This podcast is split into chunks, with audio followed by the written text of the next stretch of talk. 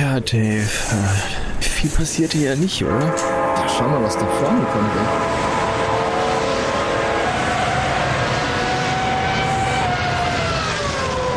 Alter, Dave, das war, glaube ich, der längste DRS-Zug, den ich in meinem Leben gesehen habe. Der war nicht ohne, ja. Komm, da müssen wir mal drüber reden. Ja, würde ich auch sagen. Lass uns starten.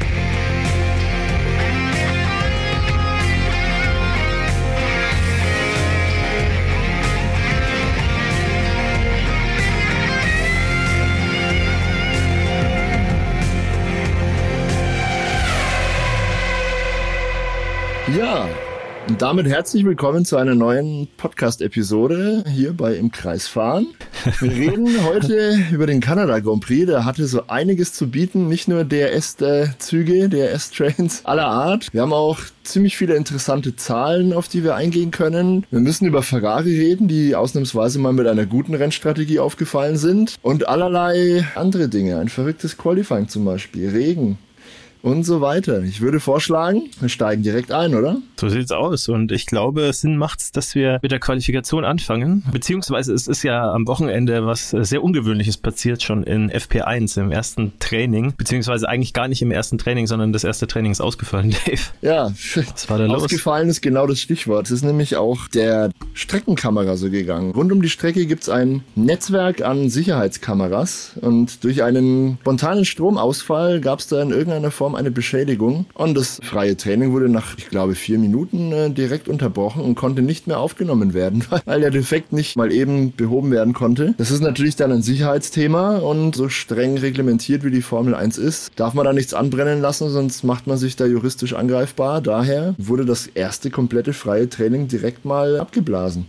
Dafür gab es dann ein längeres zweites freies Training und zwar nicht 60 Minuten, wie es aktuell ja üblich und in den Regeln steht und üblich ist, sondern ganze 90. Also man hat dann das erste nicht komplett sozusagen ausgeglichen, weil normalerweise ist ja das erste 60 und das zweite auch. Aber immerhin gab es sozusagen nochmal 50 Prozent obendrauf.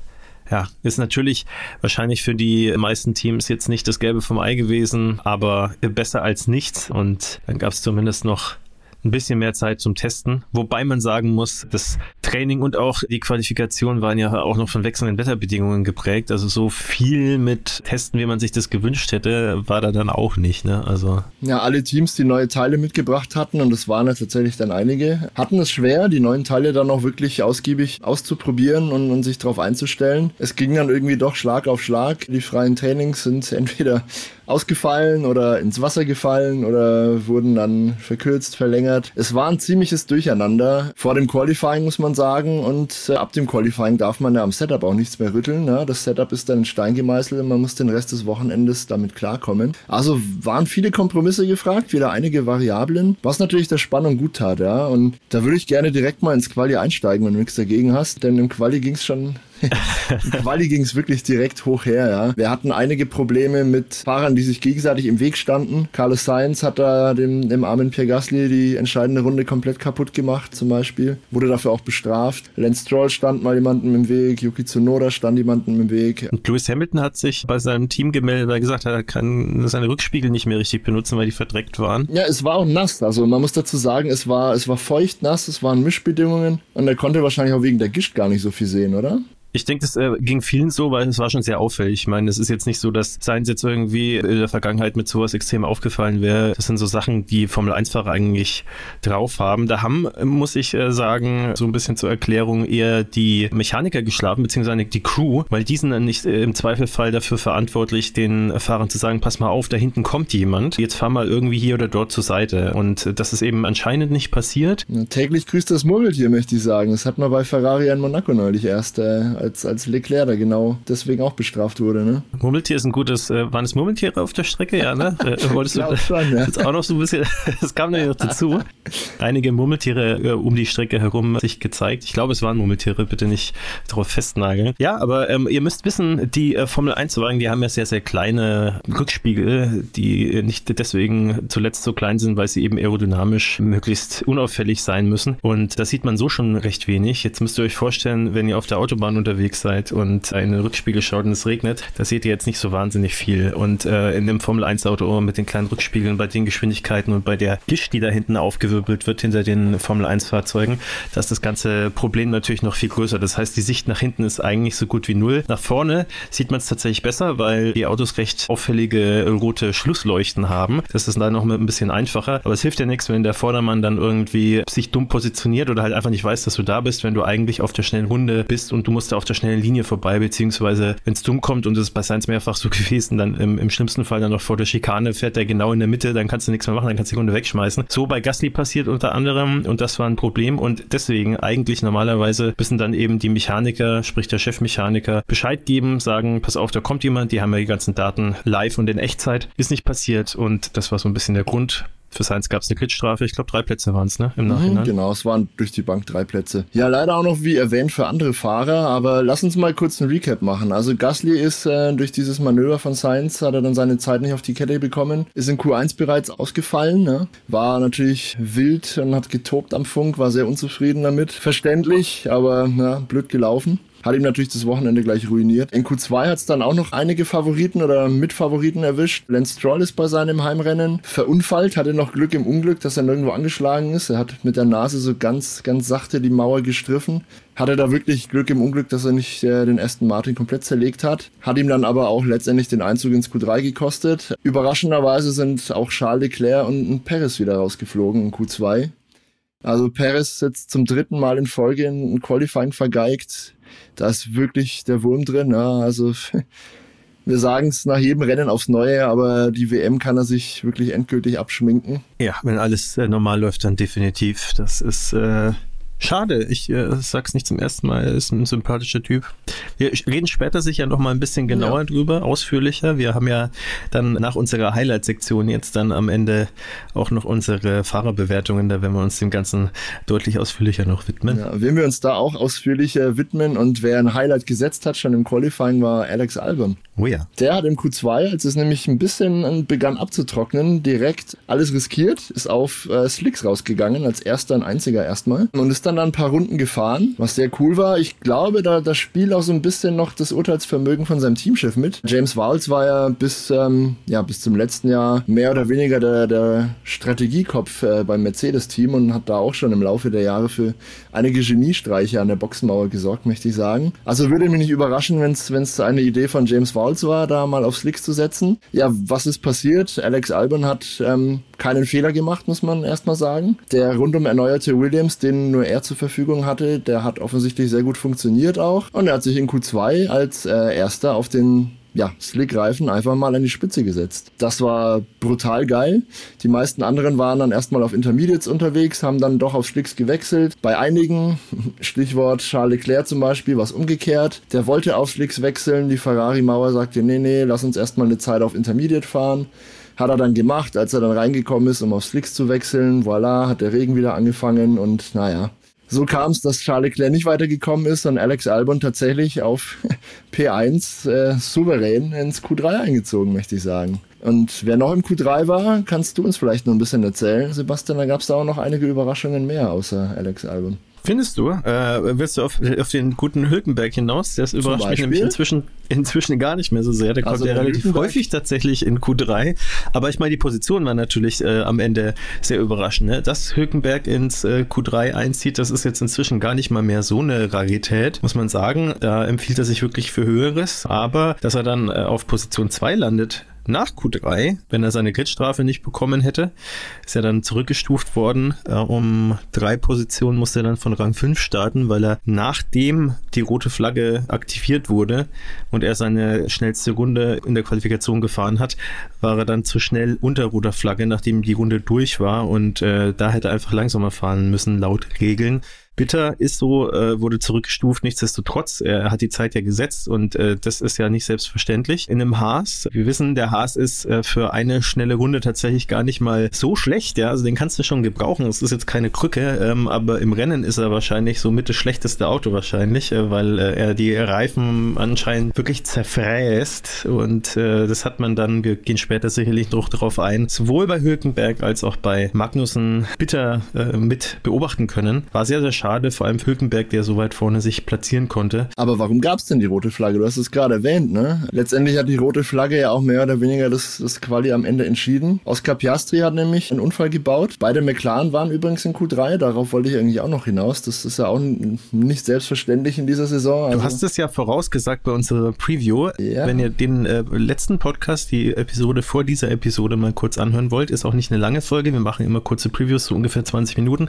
Hat Dave in seiner unendlichen Weisheit schon geweissagt, ja, ja dass McLaren wahrscheinlich äh, ein gutes Wochenende erwischen wird. Und Haas und, und Williams. Das waren und Haas und Williams, ja, das waren akkurate Predictions. ich, ich werde dich später aber trotzdem mal in die Pfanne hauen, weil äh, deine andere Prediction war nicht so akkurat, aber nee, also da hast du auf jeden da, Fall äh, dein Gewissen souverän ausgespielt. Aber du wolltest ja. auf die McLarens raus. Also Piastri ja, hat sein genau. Auto in die Wand geschmissen sozusagen. Genau, ich wollte noch kurz den, ja, die letzten Minuten des Quali schildern. Es war nämlich eigentlich recht spannend. Ähm, es hat wieder angefangen zu regnen. Alle Fahrer, die noch dabei waren, also alle zehn, äh, sind sofort auf die Strecke. Jeder wollte eine Zeit setzen. Den meisten ist es auch gelungen. Hülkenberg sensationell auf Platz zwei gefahren hinter Max Verstappen. Und just als Hülkenberg über der Linie war, hat sich dann eben Oscar Piastri beim Versuch, eine schnellere Zeit zu setzen, ein bisschen verschätzt, vertan, ist in der Mauer gelandet. Das Qualifying wurde unterbrochen. Es gab eine rote Flagge, wie du schon äh, erwähnt hast. Tatsächlich hat es dann aber in dieser Unterbrechung weiter geregnet. Es lag mehr Wasser auf der Strecke und somit konnte sich, nachdem, ja, nachdem die Qualifikation wieder freigegeben wurde, einfach niemand mehr verbessern. Das äh, Ergebnis hatte dann sozusagen Bestand. Ja. Auf Social Media gab es schon direkt Posts hier, Stop the Count, Hülkenberg auf zwei, super gut. ähm, ja, so, so war es dann letztendlich auch. Ja. Wie du auch schon erwähnt hast, im Gegensatz zu den drei anderen, die jeweils drei Plätze zurück mussten, weil sie einen anderen Kontrahenten aufgehalten haben. Wir sprechen gerade über Zunoda, Lance Stroll und auch Carlos Sainz. Die haben jeweils drei Strafplätze bekommen. Beim Hülkenberg war es eben deswegen, weil er halt während der roten Flagge zu schnell unterwegs war. Das war ein bisschen konfus Fuß. Ich weiß nicht, ob du es mitbekommen hast. Es gab da einen, einen Boxenfunk. Irgendwas im Cockpit hat geblinkt und äh, der Hülkenberg wusste im Eifer des Gefechts gar nicht, ob er jetzt schneller oder langsamer fahren soll, um die Delta-Zeit einzuhalten. Und da gab es eine Konversation mit seinem Renningenieur am Boxenfunk und während er da so hin und her gefunkt hat, war er aber schon ein bisschen zu schnell am Anfang der Runde. Da war das Kind schon in den Brunnen gefallen. Also über die gesamte Runde hinweg war es dann okay wohl. Also er hat genug abgebremst und war natürlich vor allem an der Unfallstelle auch langsam genug. Alles gut. Aber er ist zu schnell in die Runde reingekommen und dadurch, ja, wurde ihm das ein bisschen zum Verhängnis. Lirum Larum, auch der gute Hülki hat dann drei Startplätze verloren, musste von fünf ins Rennen gehen und ich würde sagen, das ist doch das Stichwort, dass auch wir mal ins Rennen gehen sollen, was die Highlights angeht, oder? Ja, und ich würde sagen, fangen wir direkt mit dem Start an. Ich habe mir das Rennen mit meiner Mutter angeschaut dieses Mal. Spektakulär. Äh, Mini-Exkurs. Ich habe mit meinem Bruder äh, früher äh, so ab der Saison 97 angefangen, die Formel 1 zu schauen. Und äh, meine Mutter hat das auch immer mitbekommen. Und dann irgendwann war es Tradition, dass wir Schweinebraten am Sonntag gegessen haben und danach das Rennen geschaut haben. Und hat meine Mutter sich dann immer abgekocht und dann mit uns das Rennen geschaut und hat auch gut Bescheid gewusst. Und dieses Mal, seit langer Zeit, haben wir mal wieder zusammen geschaut. Also es ist wirklich eine sehr, sehr lange Zeit, dass wir das zusammen gemacht haben. Es hat Spaß gemacht. Sie hat äh, viele äh, Dinge gefragt, aber auch sehr gute Fragen gestellt und äh, war dann auch ich. Kann ja mal eine Hörfrage einsenden. Ich, ich werde sie mal ermuntern, ja. Die kann das bestimmt äh, was Interessantes fragen. aber ich habe, äh, warum ich das erzähle, ich habe äh, ihr dann auch gesagt, es gibt eigentlich kaum eine Sportart, bei der ich so gespannt und so angespannt bin wie bei der Formel 1, vor allem beim Start. Also es gibt mir immer so einen richtigen äh, Adrenalinkick, ja. Also da werde ich ganz zappelig. Ich liebe das. Das habe ich manchmal bei Boxkämpfen, wenn es äh, richtige Kracherkämpfe sind, weil du denkst, okay, wer wird ausgenockt und so, dann, dann bist du schon richtig elektrisiert. Bei der Formel 1 nochmal, also es ist immer so. Und es hat aber keinen Startunfall gegeben. Es sind alles sehr gesittet durch die ersten Kurven und dann moving forward durchgekommen. Aber es war trotzdem spannend, weil Hamilton hat seinen Ruf als Top-Starter mal wieder alle Ehre gemacht, hat sich direkt Alonso geschnappt, der nicht ganz so gut weggekommen ist. Hat mich natürlich erstmal gefreut als Hamilton-Sympathisant. Verstappen natürlich ist nicht angreifbar gewesen, der hat seine Sache da vorne gut gemacht, hat nicht geschlafen. Russell hat es direkt versucht, Alonso anzugreifen, wurde da aber dann souverän abgewehrt. Also das lässt der Spanier dann nicht mit sich machen, dass da gleich zwei Mercedes an ihm vorbeiziehen. Und dafür ist er auch viel zu, viel zu ausgekochter Fuchs einfach, dass er da mhm. irgendwie sich ins Boxhorn jagen lässt. Ja, mach, mach mal, übernimm du mal den Staffelstab jetzt. Was äh, ist dahinter noch so passiert, was dir auch Ja, sehr gerne. Ist? Also ich, ich wollte nämlich eigentlich zwischenfragen, ja, ob du auch bei diesem Start so viel Adrenalin hattest, weil der Start war tatsächlich sehr gesittet. Ja, ja, ja, wie also gesagt, also so vor dem Start immer. Ja, ja. Und nach den ersten zwei Kurven habe ich gemerkt, okay, ja. Also ich war natürlich so ein bisschen so, ja, cool, äh, Hamilton hat sein Überholmanöver durchgebracht. Reden wir dann später noch weiter, wie viel das dann langfristig wirklich gebracht hat. Dafür ist Aston Martin Update, glaube ich, dann doch ein bisschen zu stark gewesen. Aber es war dann, glaube ich, auch mehr oder weniger eine der spannendsten wenige Sekunden, die wirklich Spannung irgendwie äh, ins Wohnzimmer gebracht haben. Danach ist erstmal nicht so viel passiert. Also ja, es war Ende, ja am Ende der ersten Runde gab es noch einen heiklen Moment, wenn du dich erinnerst. Da haben sich irgendwie Sainz und Perez ein bisschen behagt. Und ich glaube, der Perez musste, äh, der Sainz das musste cool, dann abbremsen ja. am Ende der ersten Runde vor der Schikane weil, weil sein Überholmanöver nicht geklappt hat und dann ist dem Kevin Magnussen beinahe die Straße ausgegangen. Der, der hat nicht ganz erwartet, dass der Sainz so früh bremst oder so heftig abbremst und er hat dann mal eben den Ausweg über, über den ganz schmalen Grasstreifen genommen, links der Strecke, wird fast abgeflogen, also super, super Kontrolle, dass er dann nicht direkt in der Mauer gelandet ist. Das hätte einen üblen Unfall geben können hätte vielleicht auch vorhersehen können, dass die zwei sich da ein bisschen ins Gehege kommen. Ja, aber tatsächlich, wie du sagst, es ist erstmal nicht viel passiert. Das Rennen hat gemächlich angefangen, bis dann ein gewisser Logan Sargent seinen Williams schon abstellen musste mit, mit einem Defekt. Das Konnte er nichts dafür, ne? Ja. Nee, das war noch der, ja, sozusagen der alte Williams ohne, ohne die neuen Teile. Genau, also Sargent hat ja den alten gefahren und Alex Albon hat ja genau. die Updates bekommen für mhm. sein Auto. Genau. Ja, aber nach, ja, nach diesem kleinen Defekt äh, gab es nur eine Virtual Safety Car Phase, also da blieben die Abstände weitestgehend gleich, auch nichts weiter passiert. Restart, auch alles sauber. In Runde 12 kam dann unser Sportsfreund äh, Hülkenberg schon an die Box. Der hatte schon den ersten Reifensatz durch in Runde 12 und bis dahin hat er, ich, ich notiere ja immer ein bisschen mit, ne, liebe Hörer. Also jetzt müsst ihr wissen, wer, während ich Formel 1 gucke, notiere ich jetzt fleißig mit, damit wir Bescheid wissen für unseren Podcast und gerüstet sind. Und ich habe mir hier bei, äh, bei Runde 12 aufgeschrieben, dass Hülkenberg an die Box kommt, nachdem er einen DRS-Train sondersgleichen äh, schon mal verursacht hatte. Das war einer von vielen DRS-Trains, über die wir wahrscheinlich noch reden werden in diesem Rennen. Also er hat wirklich dann alle hinter sich brutal aufgehalten. Ich glaube, da waren 8, 9, 10 Fahrzeuge wirklich dicht an dicht. Wir haben es ja schon angekündigt in unserem Intro-Skit, den wir immer machen äh, mit dem DRS-Train. Der war, also wenn nicht der längste, aber es gab sehr lange DRS-Trains. Und ich möchte nur noch ganz kurz sagen, für alle, die nicht wissen, was ist denn ein DRS-Train? Äh, Mini-Exkurs. DRS ist ja dieses System, äh, wenn ein hinter einem anderen Fahrer hinterherfahrender Fahrer maximal eine Sekunde hinter dem ist, gibt es bestimmte Bereiche auf der Strecke, wenn er da eben eine Sekunde hinter ihm ist oder weniger, dann darf er auf äh, der folgenden Geraden seinen Rück, seinen, seinen Heckspoiler sozusagen aufmachen, dass da weniger Luftwiderstand ist, wodurch er dann schneller fahren kann und wodurch er dann den Vordermann leichter überholen kann.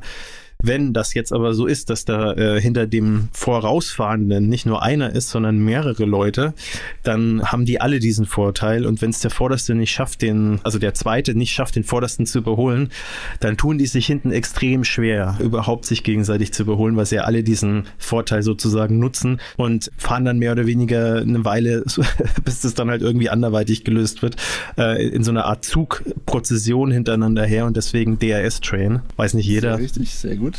Genau. ja, wie gesagt, äh, dem, dem Hülkenberg sind die Reifen eingebrochen. Er war dann langsam unterwegs, aber nicht langsam genug, dass ihn jemand äh, hätte überholen können. Auch mit DRS-Hilfe nicht, wie du gerade schön erklärt hast. Er ist dann in Runde 12 an die Box abgebogen und das war leider äh, für ihn schon mal ein Nackenschlag wieder, der erste im Rennen. Denn kurz darauf, ich glaube, es war sogar in der gleichen Runde oder eine Runde später, ist äh, George Russell gecrashed.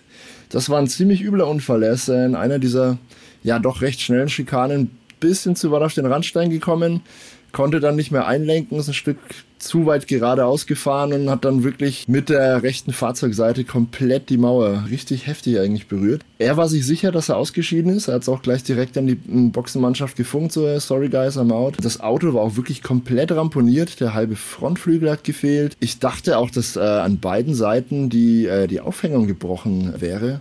War sie aber nicht. Es waren nur die Felgen irgendwie gebrochen und, und, und, zersplittert. Beide Reifen auf der rechten Seite natürlich platt. Wie auch immer, er hat es dann aber geschafft, sich an die Box zu retten und die Kollegen haben das tatsächlich repariert bekommen, das Auto. Vergleichsweise schnell auch. Ja. Also, also schnell konnte, genug, dass er dann zwar letzter war, ja. Aber dann nicht so weit hinten. Also er konnte sich dann in den Folgerunden wieder nach vorne kämpfen. Also das war ja, schon er bemerkenswert. hat keine Runde verloren. Ne? Also es kam ja. natürlich direkt das Safety Car raus, ganz klar. Es lagen Unmengen an Trümmern auf der Fahrbahn von seinem Auto. Und diese Safety Car Phase haben natürlich die meisten Fahrer genutzt, um direkt ihren Boxenstopp einzulegen oder den ersten von mehreren. Wer das nicht gemacht hat, wo ich schon wieder zähneknirschend vom Fernseher saß, waren direkt beide Ferrari-Kollegen. Die waren auf den Mediums äh, gestartet und unterwegs und während alle schön an die Box kommen, um, um sich frische Reifen abzuholen. Weil natürlich, das muss man auch nochmal erklären, ein Boxenstopp unter Safety-Car-Bedingungen kostet relativ betrachtet viel weniger Zeit als unter Normalbedingungen, weil die Konkurrenten natürlich viel langsamer fahren müssen. Ja, beide Ferrari sind draußen geblieben. Ich hätte zumindest die Strategie wahrscheinlich gesplittet, wie man so schön sagt. Einen reinholen, es mit dem anderen riskieren. Sie haben es aber mit beiden riskiert und das werden wir mit Sicherheit später auch erwähnen. Es ist zum Glück diesmal für Ferrari mal aufgegangen. Ja. Das hat sich ausgezahlt,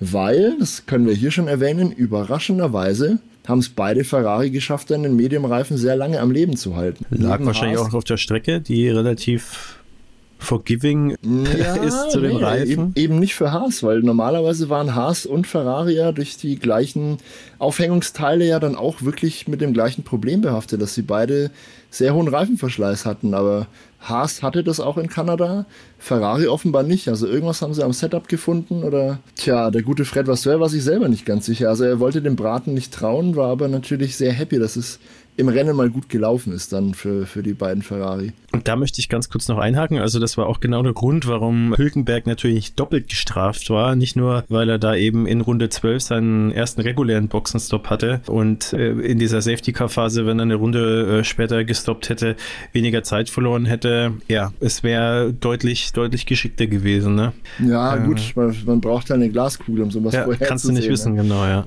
steckt man nicht drin. Während dieser Safety-Car-Phase übrigens, ich habe mir auch ein bisschen notiert, gab es den ein oder anderen vermeintlichen Unsafe Release. Ähm, das ist natürlich, wenn, wenn in der Boxengasse sehr viele Autos gleichzeitig unterwegs sind und das äh, Team XY ist mit dem Boxenstopp fertig, lässt ihren Fahrer wieder auf die Strecke los und dann kommt aber von hinten gerade durch die Boxengasse einer angefahren und ist dann sehr dicht dahinter. Also es ist immer so ein bisschen eine Bauchgefühlentscheidung. Die Rennleitung hat sich alle Fälle angeschaut, notiert und tatsächlich aber keine Strafe ausgesprochen. Fand ich eigentlich ganz sympathisch. Ich glaube, bis auf einen potenziellen Unsafe Release mit Alonso war es eigentlich auch gerade noch so im Rahmen, meiner Meinung nach. Sie haben mal beide Augen zugedrückt dieses Mal und äh, waren da sehr nachlässig, sage ich mal, mit den Strafen. Also für mich war das knappste eigentlich Norris gegen Albon. Also es war ja, beides knapp. Das habe ich auch notiert, Al ja. Alonso und Hamilton. Hamilton ist da sehr knapp vor Alonso ja. rausgekommen, weil Alonso musste aber bremsen tatsächlich. Ne? Hat er auch durchgefunkt gleich so, hey, ich musste hier auf die Bremse. Zwinker, Zwinker. Petz er hat aber, finde ich, auch ein bisschen markiert. Ich glaube, er hat auch so ein bisschen mit der, mit der Lenkung gespielt. Ich glaube, da hat er so ein bisschen, ein bisschen mehr draus gemacht, optisch, als es im Endeffekt war. Natürlich. Aber man hätte es. Mit allen Wassern gewaschen. Ja, ja, klar. aber man hätte es sich natürlich, also von Seiten Mercedes hätte man sich aber auch nicht beschweren brauchen, wenn die Strafe gekommen wäre. Also da ja. hatte ich eigentlich schon fest damit gerechnet. Es kam dann aber nichts.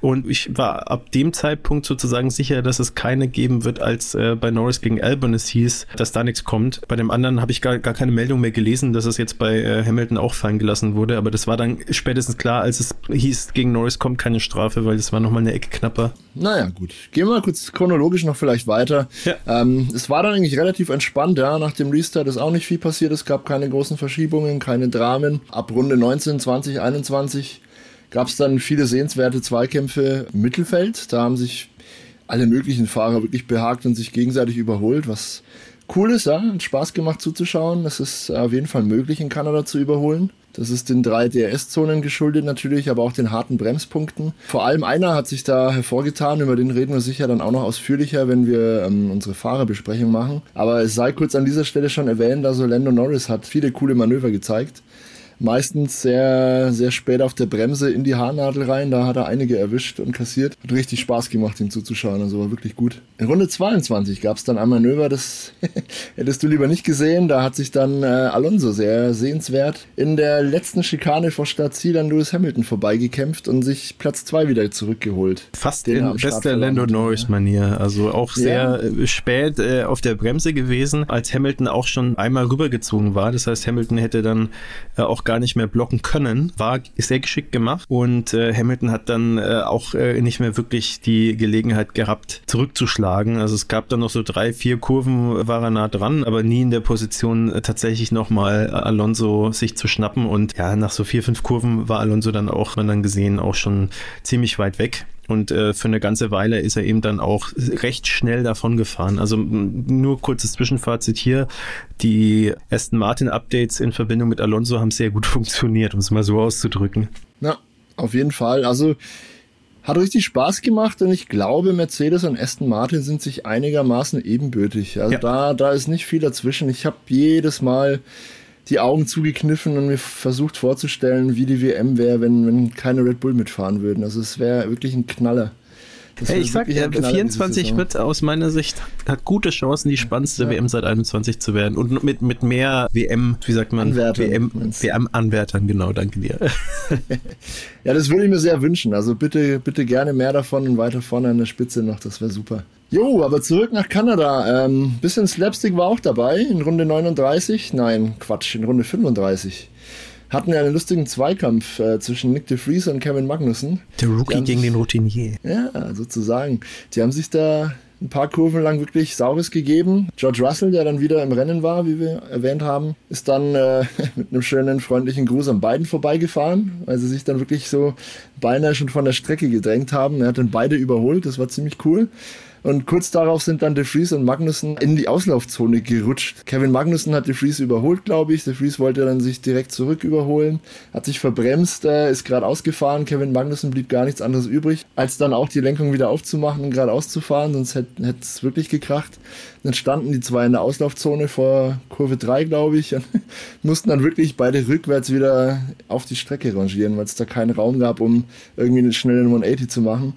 Ja, war wirklich ein bisschen Slapstick und da sahen irgendwie beide nicht gut aus. Also ich glaube, da ging es um Platz 18, 19 oder so. Ja, ich meine, im Endeffekt, Ananas. im. Endeffekt war da aber weniger Magnussen schuld, sondern das war dann ja einfach ein bisschen verschätzt von De Vries. Ja, ja, sag äh, das, ich ja. das Manöver kam ja dann äh, praktisch nach der ersten Kurvenkombination nach Start-Ziel Genau. Da ist dann Magnussen an De Vries vorbeigezogen, haben aber beide äh, durch den Kampf so viel äh, praktisch an Momentum verloren, dass Russell sich beide geschnappt hat und äh, dann kurz darauf äh, wollte De Vries eben in der Innen sozusagen sich an Magnussen wieder vorbeibremsen, war aber so spät auf der Bremse, hat sich verbremst unter qualmenden Reifen gerade ausgefahren. Ja, und Magnussen war außen und wurde sozusagen geblockt. Also der konnte dann er hätte, er hätte selber eine Vollbremsung reinhauen müssen, was auch keinen Sinn macht, dann sind die Reifen kaputt und ist dann sozusagen mitgeschlittert und äh, hat danach, äh, als sie beide sozusagen in der Auflaufzone zum Stehen gekommen sind, direkt mal den De Vries zugeparkt, in Anführungsstrichen, dass der nicht direkt wieder rückwärts fahren ja, kann, sondern ja. dass er schön als allererster ja, wieder zurück auf die Strecke kommt.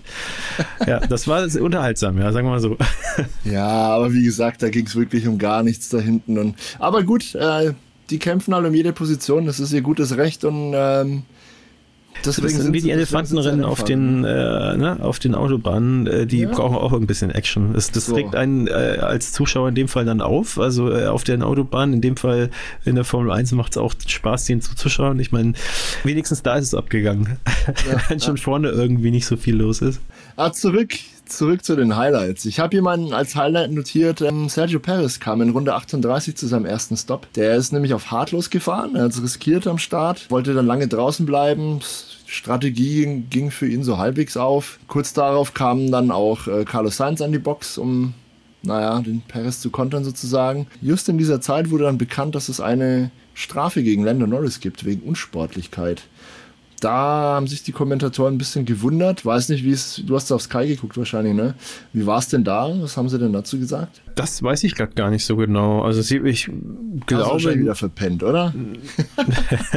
ich habe es mitbekommen, aber ich kann mich nicht daran erinnern, dass die, dass die jetzt großartig überrascht waren. Aber es war natürlich unglücklich für Neues, weil der war ja dann auch in äh, später dann in DS-Train äh, festgesteckt und wir wissen genau, also äh, die, diese 5-Sekunden-Strafe, die er da aufgebrummt bekommen hat, plus DRS-Train ist natürlich, äh, da wird man verrückt als Fahrer, weil man weiß genau, und bei Norris war es so, der hat ja dann äh, im, in der Folge also um es kurz zu machen, er hat diese 5-Sekunden-Strafe bekommen, ist dann danach in dem DRS-Train gewesen, hat wirklich sehr, sehr sehenswert sich durchgekämpft, war aber halt immer hinter dem nächsten und hinter dem nächsten äh, sozusagen, wo er dann halt wieder ein Überholmanöver setzen musste und die anderen sind dann aber äh, sozusagen dran geblieben und äh, er wusste genau, also er wird direkt ein paar Plätze verlieren dann, wenn er jetzt das nicht irgendwie schaffen sollte, bis kurz vor Schluss sich äh, ganz vorne an, den, an die Spitze der, des DRS-Trains zu setzen ja. und dann sich einen Vorsprung rauszufahren. Es hätte vielleicht sogar geklappt, wenn es noch fünf Runden mehr gegeben hätte, aber es war einfach zu spät. Ja, aber warum hat er denn die Strafe bekommen? Das ist ja das Spannende. Ähm, haben vorhin erwähnt, nach diesem Unfall von George Russell gab es eine Safety-Car-Phase. Und beide McLaren-Piloten waren, glaube ich, ziemlich hintereinander auf der Strecke und die wollten aber natürlich beide zum Boxenstopp. Damit der Lando Norris nicht zu viel Zeit verliert, denn er war in dem Moment ähm, hinter Oscar Piastri platziert, hat er einfach, während alle langsam gefahren sind und nicht überholen durften, weil das darfst du in der Safety-Car-Phase nicht, ist er aufreizend langsam gefahren, um eine Lücke nach vorne zu schaffen sozusagen, damit der Oscar Piastri seinen Boxenstopp machen kann und er dann nicht stehend Zeit in der Box verbringt, während ihn alle überholen sozusagen, sondern dass er genauso hinrollt und dann auch gleich abgefertigt wird und alle anderen hinter ihm keinen Vorteil erlangen dadurch. Ja, ist, äh, naja, ich sag mal, schon ein bisschen aus der Trickkiste äh, ein Manöver. Sieht man aber eigentlich alle Tage, ist jetzt nicht unüblich in so einer, in so einer Phase, wenn, wenn so eine Situation ist. Und dass ihm die Rennleitung da eine 5-Sekunden-Strafe war glaube ich, wegen unsportlichen Verhaltens angehängt hat. Da haben sich die britischen Kollegen bei, ähm, bei F1 TV halt so ein bisschen, ja, mokiert, sage ich mal. Ja, der Landon Norris ist so ein, so ein netter Kerl und der ist ja nie unsportlich. Und dass man da ausgerechnet diese Formulierung gewählt hat oder ja, ja, dies, diese, Sanktionen sozusagen ihm aufgelegt hat, war ein bisschen ein Problem für die britischen Kollegen, die da so eine Diskrepanz sehen zwischen dem echten Lando Norris und der Strafe. Lirum Larum, ne, es ist alles nicht so schlimm. Für die McLaren war das Rennen dann leider trotzdem gelaufen. Auch Oscar Piastri hat sich in die Punkte geschafft, das kann man mal vorwegnehmen. Und der gute Lando Norris ist dann durch die Strafe auch gerade aus den Punkten rausgeflogen, ist, glaube ich, auf Rang 13 ins Ziel gekommen am Ende. Ja, dumm gelaufen, aber gut, da darf man sich ja nichts zu Schulden kommen lassen. Ja. In dem Fall waren die Rennkommissare dann halt zur Stelle und auch durchaus streng. Aber man kann sagen, die Formkurve zeigt nach oben, war jetzt ein unglückliches Wochenende, aber äh, für McLaren geht es weiter nach ja, aufwärts sozusagen. Ja, sie können jetzt, sie können jetzt immerhin äh, in diesem Mittelfeld um Punkte kämpfen. Gut, ist jetzt nicht unbedingt der Anspruch, aber es kommen neue Teile in Österreich schon und bis äh, Österreich Silverstone und da sprechen sie ja wirklich dann tatsächlich von einer B-Version. Also es wird wohl noch ein sehr, sehr umfangreicher Umbau am McLaren. Und der muss dann aber sitzen, der Schuss, weil ab dann kommt wahrscheinlich für den Rest der Saison nicht mehr allzu viel. Schauen wir mal, was da auf uns zukommt. Ja, danach ging es äh, Schlag auf Schlag, ne? Runde 40 Leclerc in die Box, Runde 41 Hamilton reagiert auf Leclerc, Runde 42 Alonso reagiert auf Hamilton. Verstappen hat dann sich auch gedacht, na gut, wenn die hinter mir in die Box gehen, kann ich das jetzt auch machen. ja, es war ein interessanter Dominoeffekt. Ne? Wobei man bei Leclerc sagen musste, Leclerc zum ersten Mal gestoppt. Ne? Die beide Ferrari waren auf einem Stopp unterwegs und die Kollegen Hamilton, Alonso, Verstappen kamen da schon zum zweiten Mal in die Box. Die haben ja während der Safety-Car-Phase alle gestoppt und dann Runde 41 hat Hamilton den Reigen nochmals eröffnet. Ja, und das äh, Führungstriumvirat sozusagen, also Verstappen 1, Alonso 2, und Hamilton 3 äh, hat sich dann auch äh, ein bisschen unterschiedlich für Reifenmischungen entschieden. Und zwar hat der Alonso die harte Reifenmischung gewählt und Hamilton und Verstappen jeweils Mediums aufgezogen. Und äh, das war doch so ein bisschen so ein Ding, das so ein bisschen Pfeffer reingebracht hat. Äh, Verstappen konnte da vorne eigentlich wie gewohnt alles regulieren, war aber anders als in den bisherigen Rennen äh, mit wesentlich weniger Respektabstand sozusagen nach hinten unterwegs. Was aber aus meiner Sicht noch recht äh, cool äh, zu sehen war und spannend war, ist, dass Hamilton auf den Mediums eine Weile lang äh, auf äh, Alonso ganz gut aufschließen konnte. Äh, Alonso hatte zu dem Zeitpunkt auch so ein bisschen die Vorgabe von seinem Team, ja nicht, nicht ganz so spritmordend zu fahren, also ein bisschen zu versuchen, den Sprit zu schonen, damit am Ende noch genügend genügend im Tank ist. Man muss wissen, äh, nachdem praktisch die Zielflagge geschwenkt worden ist, müssen sich in den Formel 1 Autos, ich glaube, es ist noch ziemlich genau ein Liter äh, an Benzin muss noch drinnen sein. Oh, oder äh, wenn, zwei, irgendwie sowas, ja. Äh, irgend sowas, ja. Und ähm, äh, wenn es weniger ist, dann gibt es eine Strafe. Im Grunde, ich glaube, auch wieder fünf Plätze nach hinten oder so, ne? Oder 10, ich weiß es gerade gar nicht auswendig. Auf jeden Fall eine Strafe. Und Hamilton hätte da äh, davon zum Beispiel direkt profitiert. Äh, der war hinter ihm und äh, ich weiß jetzt nicht, ob es daran lag, dass Alonso ein bisschen langsamer tun musste, damit er halt am Ende noch genug Sprit sozusagen übrig hatte. Oder ob Hamilton einfach auf den Mediums ja genug Speed hatte, um dann doch mit dem Aston Martin mithalten zu können, aufschießen zu können. Vielleicht auch eine Mischung aus beidem. Fakt ist auf jeden Fall, er hat eine Weile lang aufholen können am Ende hat es aber nicht gereicht und äh, am Ende hat dann auch Lonzo die Lücke auch weiter aufreißen können. Aber es war nochmal so ein bisschen, ein bisschen Spannung zum Schluss. Ich würde auch äh, kurz gerne was zum Alonso erzählen. Äh, da weiß ich nämlich ein bisschen mehr als du scheinbar. Ähm, mhm. Die Kollegen bei F1 TV hatten spekuliert, aber hier dieses Lift and Coast, ja, nennt ja. die das ja, wenn man genau. dann nicht mehr nicht mehr die gerade voll ausfährt und dann hart bremst, sondern schon ein bisschen vorher vom Gas geht und erstmal die Aerodynamik das Auto abbremsen lässt und dann später und dafür leichter bremst. Das spart Sprit, ja, deswegen Lift and Coast. Lift, Gas weg und ein bisschen gleiten lassen, bis man dann bremst. Daher kommt es. Ähm, das war aber auch nicht das Thema tatsächlich. Dann haben sie vermutet, dass er vielleicht äh, in Bremsprobleme kommt, was äh, in Kanada häufig der Fall ist. Und äh, um die Bremsen zu schonen, daher schon mal ein bisschen äh, ja, vorher vom Gas geht, damit die Aerodynamik schon ein bisschen Bremseffekt äh, ausübt. Aber auch das war nicht das Thema. Im Interview nach dem Rennen hat Mike Crack, also der, der Teamchef von Aston Martin, dann aufgelöst, was es wirklich war. Es gab wohl ein Problem mit der Benzineinspritzung die, die ganze Zeit über. Und um auf ja, nur mal ganz sicher zu gehen, damit wirklich, äh, damit er durchkommt überhaupt durchs Rennen, haben sie ihn halt angehalten, dass er tatsächlich eben ein bisschen früher vom Gas geht immer und, und das Material sozusagen schont ich denke, das war ein Faktor, warum der Hamilton dann näher kam. Und äh, ich weiß nicht, ob du es mitbekommen hast oder ob das ausgestrahlt wurde. Äh, am Funk war der Alonso schon so ein bisschen na, verärgert, weil er tatsächlich. Äh, und gewinnen, schon, hat er gesagt. Bitte? Ich möchte gewinnen, hat er gesagt. Ja, genau, genau. Offensichtlich hast du es mitbekommen, ja. Also ja. er dachte schon, dass ein Sieg möglich ist. Also der Verstappen hatte auch das ganze Rennen über ein bisschen Probleme. Der ist viel rumgerutscht auf den Reifen, hat er selber gesagt. Es war kein gutes Rennen für Red Bull, hat Verstappen dann ähm, ja, zu Protokoll gegeben. Und der Alonso hat den Braten so ein bisschen gerochen und hätte vielleicht, vielleicht, vielleicht um den Sieg fahren können, wenn dieses ja, Benzinpumpenproblem da nicht gewesen wäre. Hätte, wäre, wenn. Äh, es war nun mal da. Und also im Post-Race-Interview hat er dann gesagt, es hätte nicht gereicht, auch wenn er sich gewünscht hätte. Verstappen hat ja interessanterweise das Auto kurz vor Schluss dann auch fast noch weggeschmissen. Ne? Hat er ja, dann gleiche, auch selber über Fehler sich lachen wie George Russell, ne? Ja.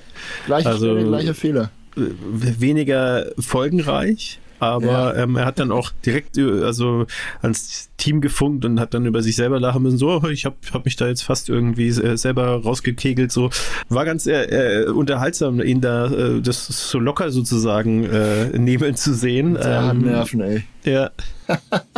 Aber das war auch der einzige Fehler. Ne? Aber ähm, auch ja. da muss man sagen, vielleicht wäre ihm dieser Fehler nicht passiert, äh, so paradox es klingen mag, äh, wenn er unter Druck gesetzt worden wäre, mhm. weil äh, du, du, ziehst da vorne deine Runden, wirst nicht so richtig unter Druck gesetzt und dann kann das halt mal passieren, auch äh, unter Umständen, dass es vielleicht dem, ich sag mal im Anführungsstrichen, äh, nichts tun, wobei es ist ja kein Nichtstun, ne? aber hast halt davon nicht so viel zu tun, als wenn da irgendwie so ein Alonso im Rückspiegel auftaucht. Man schaltet mental halt auf Autopilot dann, ne? Das ist die Gefahr immer. Na gut, aber du hast George Russell erwähnt. Den wollen wir auch nochmal kurz abfrühstücken, denn der hat, naja, das letzte Highlight, in dem Fall leider eher ein Lowlight des Rennens gesetzt. In Runde 55 ist er dann doch ausgerollt. Das Team hat ihn gebeten, den Wagen abzustellen. Vermutlich als Folge seines Unfalls war der Bremsverschleiß dann am Mercedes enorm hoch. Die können das natürlich messen an der Boxenmauer. Ja, die Spekulation war, dass die Bremsbelüftung dann vorne und hinten vielleicht doch irgendwie mehr abbekommen hat als zunächst angenommen oder vielleicht hat man die in der Kürze der Zeit nicht vollständig reparieren können. Somit sind eben die, äh, ja, die Bremsen zu heiß geworden und der Verschleiß war einfach zu hoch. Es wäre sozusagen ein Sicherheitsrisiko gewesen, ihn da weiterfahren zu lassen. Deswegen haben äh, sie das nicht gemacht und ihn einfach dann gebeten, an die Box zu kommen und das Auto abzustellen. Ja, ja, schade. Aber für Russell einfach kein besonders gutes Wochenende. Von daher muss er abhaken und äh, vom reinen Speed her war er konkurrenzfähig. Ja, hätte äh, sicherlich dann auch äh, auf Platz 4 beenden können, das Rennen. Vielleicht sogar auf drei, wer weiß. Aber hat er erst selber weggeschmissen sozusagen ähm, und ja, musste dann halt die Segel streichen. Ja, Besser, aber, äh, aber, trotzdem nicht super. Dies für Paris, der hat sich dann nochmal frische Reifen aufgezogen, hat dann zumindest mal da äh, das gemacht, was man von ihm erwartet, die schnellste Rennrunde sich geholt. Er hatte nämlich nach hinten so viel Abstand dass er sich einen Boxenstopp leisten konnte, ohne einen Platz zu verlieren. Hat dann folgerichtig natürlich nochmal Softreifen aufgezogen und hat dann mit kaum vorhandenem Sprit dann sozusagen, weil er dann die letzte Runde, die er dann, in die er dann reingefahren ist, wenig überraschend dann die schnellste Runde dann gefahren äh, mit den frischen Softreifen. Immerhin ein Pünktchen noch extra geholt. Hätte schlimmer kommen können, aber auch kein gutes Wochenende für ihn. Aber zum Abschluss sei nochmal gesagt, für wen es richtig gut gelaufen ist und wer einen Top-Job gemacht hat, gleich äh, in den Bewertungen mehr Alex Albon, der ja dann siebter geworden sagen, ist. Ja. Hm. Das ist schon Driver die, of the Day, der ja. Sanfte, also, sanfte Übergang in die Fahrerbewertungen, ja. Aber bevor wir in die Fahrerbewertung einsteigen, spielen wir doch vielleicht eine Runde unser allseits beliebtes Quiz-Format. Hättest du Lust auf eine Runde?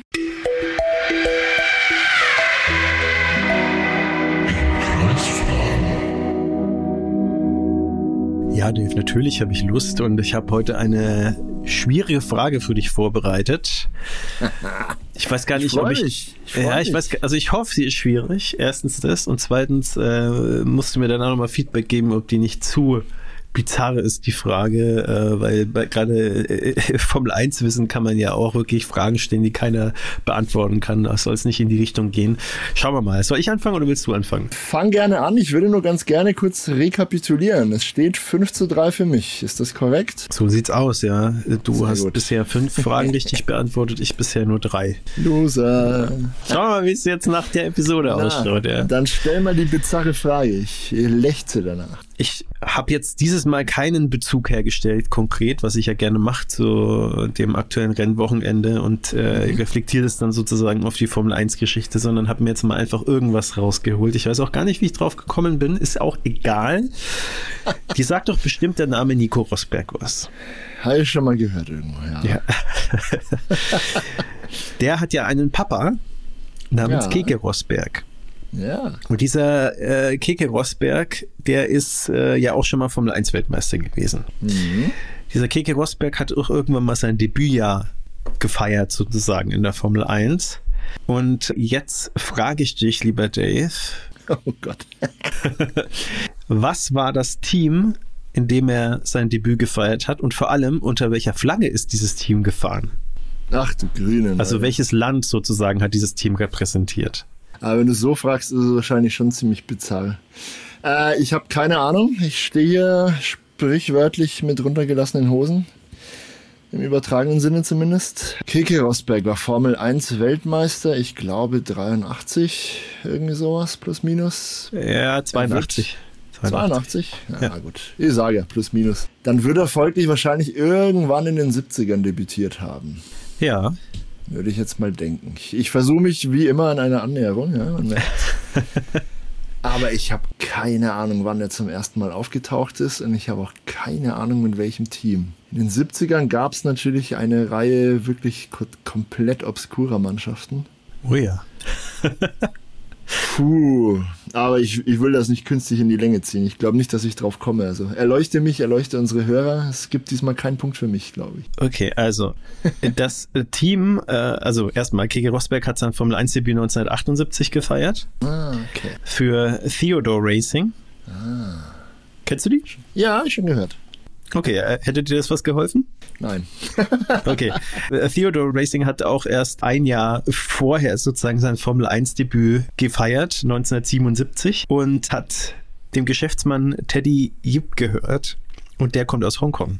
Das Team kam also aus Hongkong. Auch das einzige Formel 1-Team, das aus Hongkong jemals kam. Das, okay. Ich bin heute mal Tabelle mit allen Formel 1-Teams durchgegangen. Stimmt, ich glaube, ich, ich weiß auch wieder, wie ich darauf gekommen bin. Ich wollte, glaube ich, das Formel 1-Team mit der höchsten Sieg-Ratio äh, finden. Genau, und dann äh, habe ich gesehen, äh, Flagge, Flagge, Flagge, will Hongkong und äh, ja, so ist es zu dieser Frage klar. gekommen. Ja. Puh, okay, kein Punkt für mich. Äh, sehr, sehr schön. War jetzt aber auch sehr, Frage. sehr speziell die Frage. Also das ich glaube, das nächste Mal werde ich es nicht so bizarr machen. Wir wollen uns ja auch gegenseitig ein bisschen herausfordern. Jetzt kommst Gut, du mit was Schlimmerem. Dann, nee, nee, das, das ist nicht schlimmer.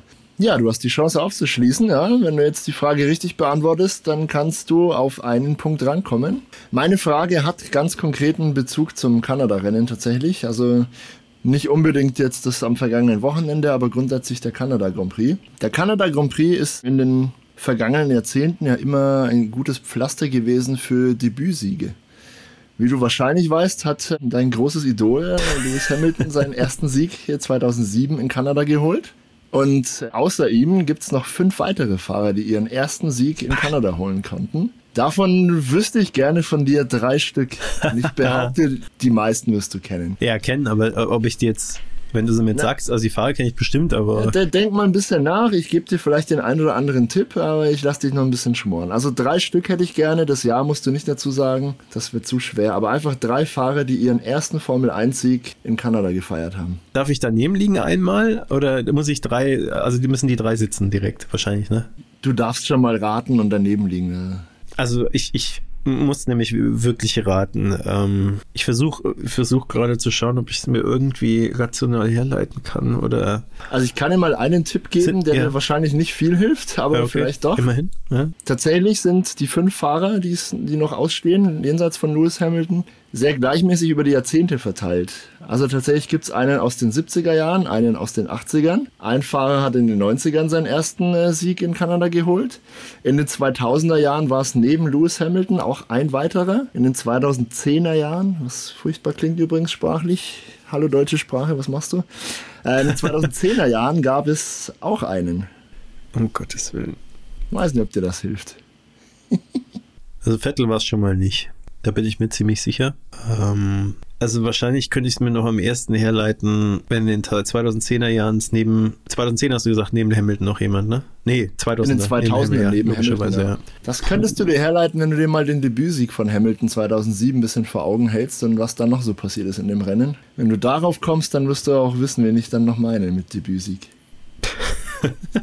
Pass auf, ich gebe dir noch einen Tipp. Zwei dieser heute. Fahrer, die ihren ersten Sieg in Kanada geholt haben, für zwei der Fahrer war es tatsächlich auch ihr einziger Formel-1-Sieg. Vielleicht hilft das ja noch ein bisschen. Das, das, das, man möchte meinen, dass das jetzt einfach ist, aber ähm, ich muss wirklich, muss wirklich ins Blaue raten.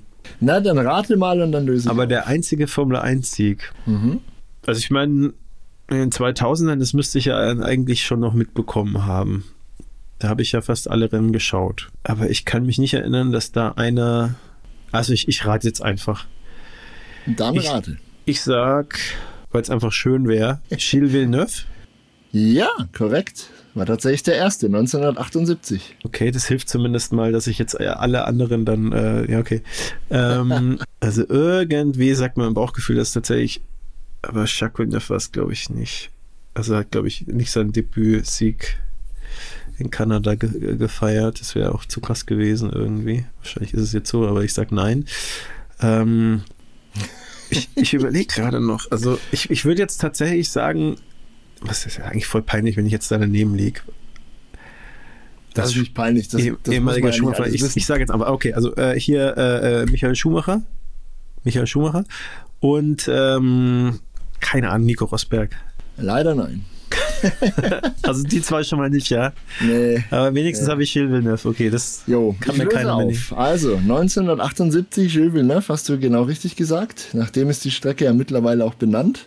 1989, den hättest du wahrscheinlich nie im Leben erraten. Ein gewisser Thierry Butzen, ein belgischer Rennfahrer. Also kenne ich, aber hätte ich nicht erraten. Nee. Ja, 1995, ein absolut ikonischer Sieg in der Formel 1. Äh, Jean Alesi, endlich gewonnen. Alesi, ja. Den habe ich sogar mal getroffen. Der hat mir ein Interview, ja. äh, der hat ein Autogramm gegeben. Autogramm gegeben, ja. Genau. Ja, siehst du mal.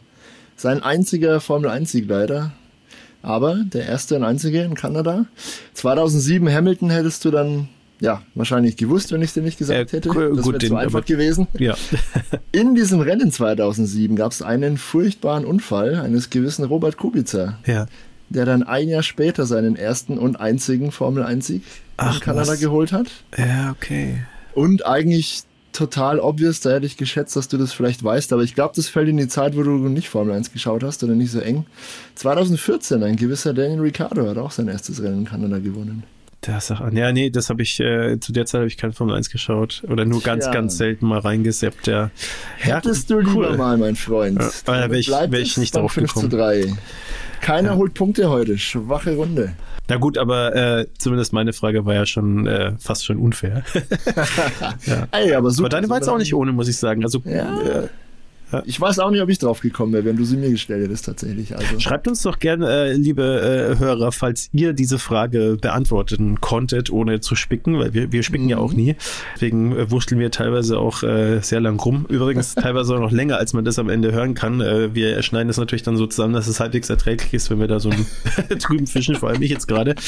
Ähm, ja, ratet gerne mit, ja. Äh, ihr seid dazu gerne äh, ermuntert und schreibt uns auch gerne, falls ihr eine Frage habt, die ihr uns mal stellen wollt. Ja, auf jeden Fall, ich finde es cool. Ich glaube, wir haben alle heute was gelernt. Ähm, bei dieser Fashion-Runde.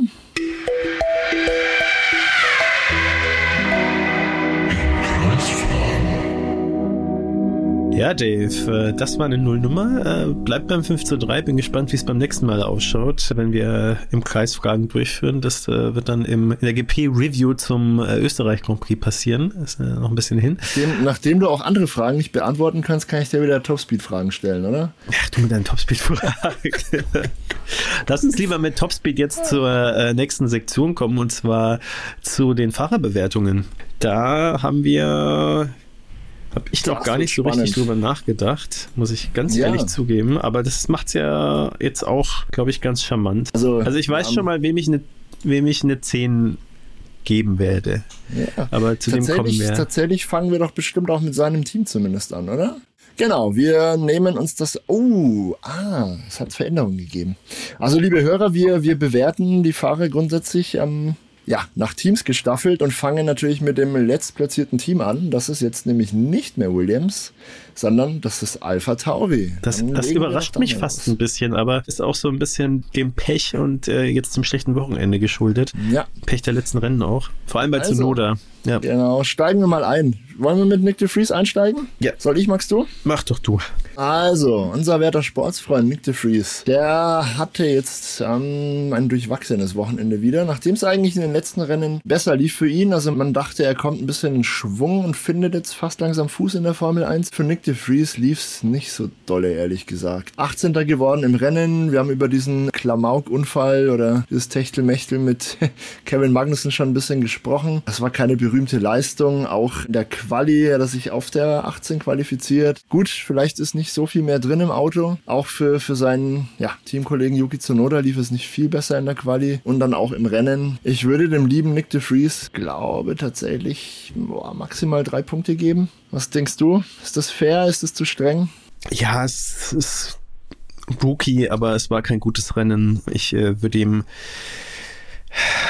Ich gebe ihm mal vier, weil ich gnädig bin, aber mehr war es einfach nicht, weil, weil es einfach kein gutes Rennen war, unabhängig davon. Ja, so knapp unterdurchschnittlich würde ich sagen. Es war jetzt keine Vollkatastrophe aus meiner Sicht. War einfach jetzt auch kein besonders tolles Wochenende. Wie schaut's bei Yuki Tsunoda aus? Ja, Yuki Tsunoda ein bisschen im Pech. Also er war ja tatsächlich bisher in dieser Saison einer der, ja, Stars würde ich jetzt nicht sagen, aber er war schon wirklich, wirklich gut, ist in diese Teamleaderrolle bei Alpha Tauri super reingewachsen und war in den meisten Rennen dieses Jahr eigentlich ja über dem Limit des Autos unterwegs. Haben wir schon ausgiebig drüber gesprochen. Also er hat konsequent mehr rausgeholt, als eigentlich drinsteckt. Nicht so in Kanada, muss ich sagen. Er hat sich auf der 16 qualifiziert, wurde dann aber drei Plätze zurückgestuft, weil er auch jemanden aufgehalten hat. Also pff, 1, 2, 3 musste dann, glaube ich, von der 19 starten. Ja, was kannst du halt nicht viel ausrichten. Ne? Ist dann auf der auf Platz 14 ins Ziel gekommen, immerhin. Aber gut, an den Punkten oder, oder irgendwie an, an für höhere Aufgaben hat er sich in diesem Rennen wirklich nicht empfohlen. Da war nicht viel drin.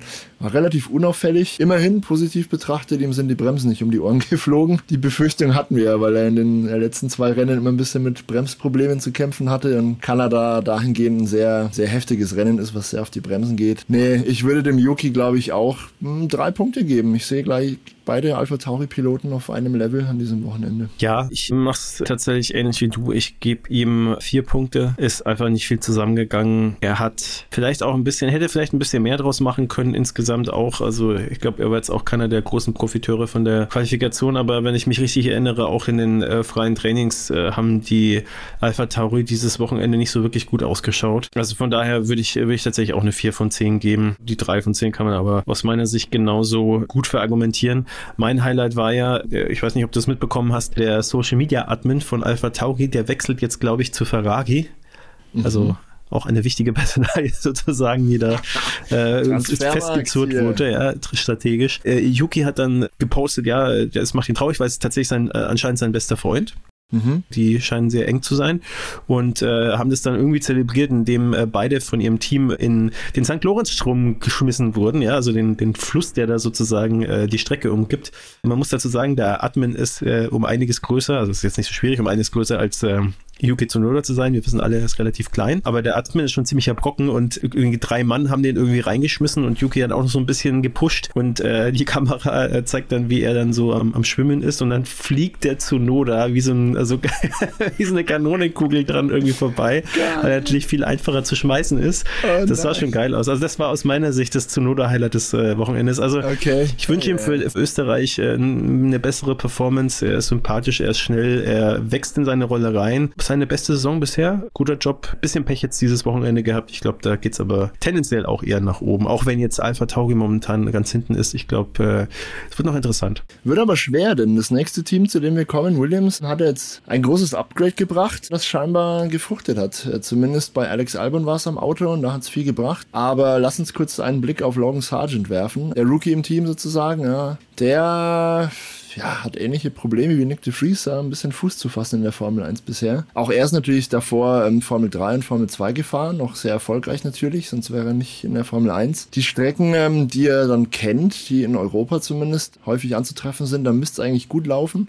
Das war bei Nick de Vries ein bisschen der Fall, bei Long Sargent bisher noch nicht so. Ich weiß nicht, der tut sich wirklich schwer. Ich glaube, der Williams ist auch echt kein einfach zu fahrendes Auto. Er hat da Probleme und so auch in Kanada. Können wir mal wieder einen Blick auf die Zahlen werfen. Die erzählen zwar nicht immer die ganze Wahrheit, aber ein Teil doch. Qualifying, Logan Sargent, Platz 19 im Rennen, ähm, ja, ausgeschieden, ganz früh schon. Kann er nichts für, aber.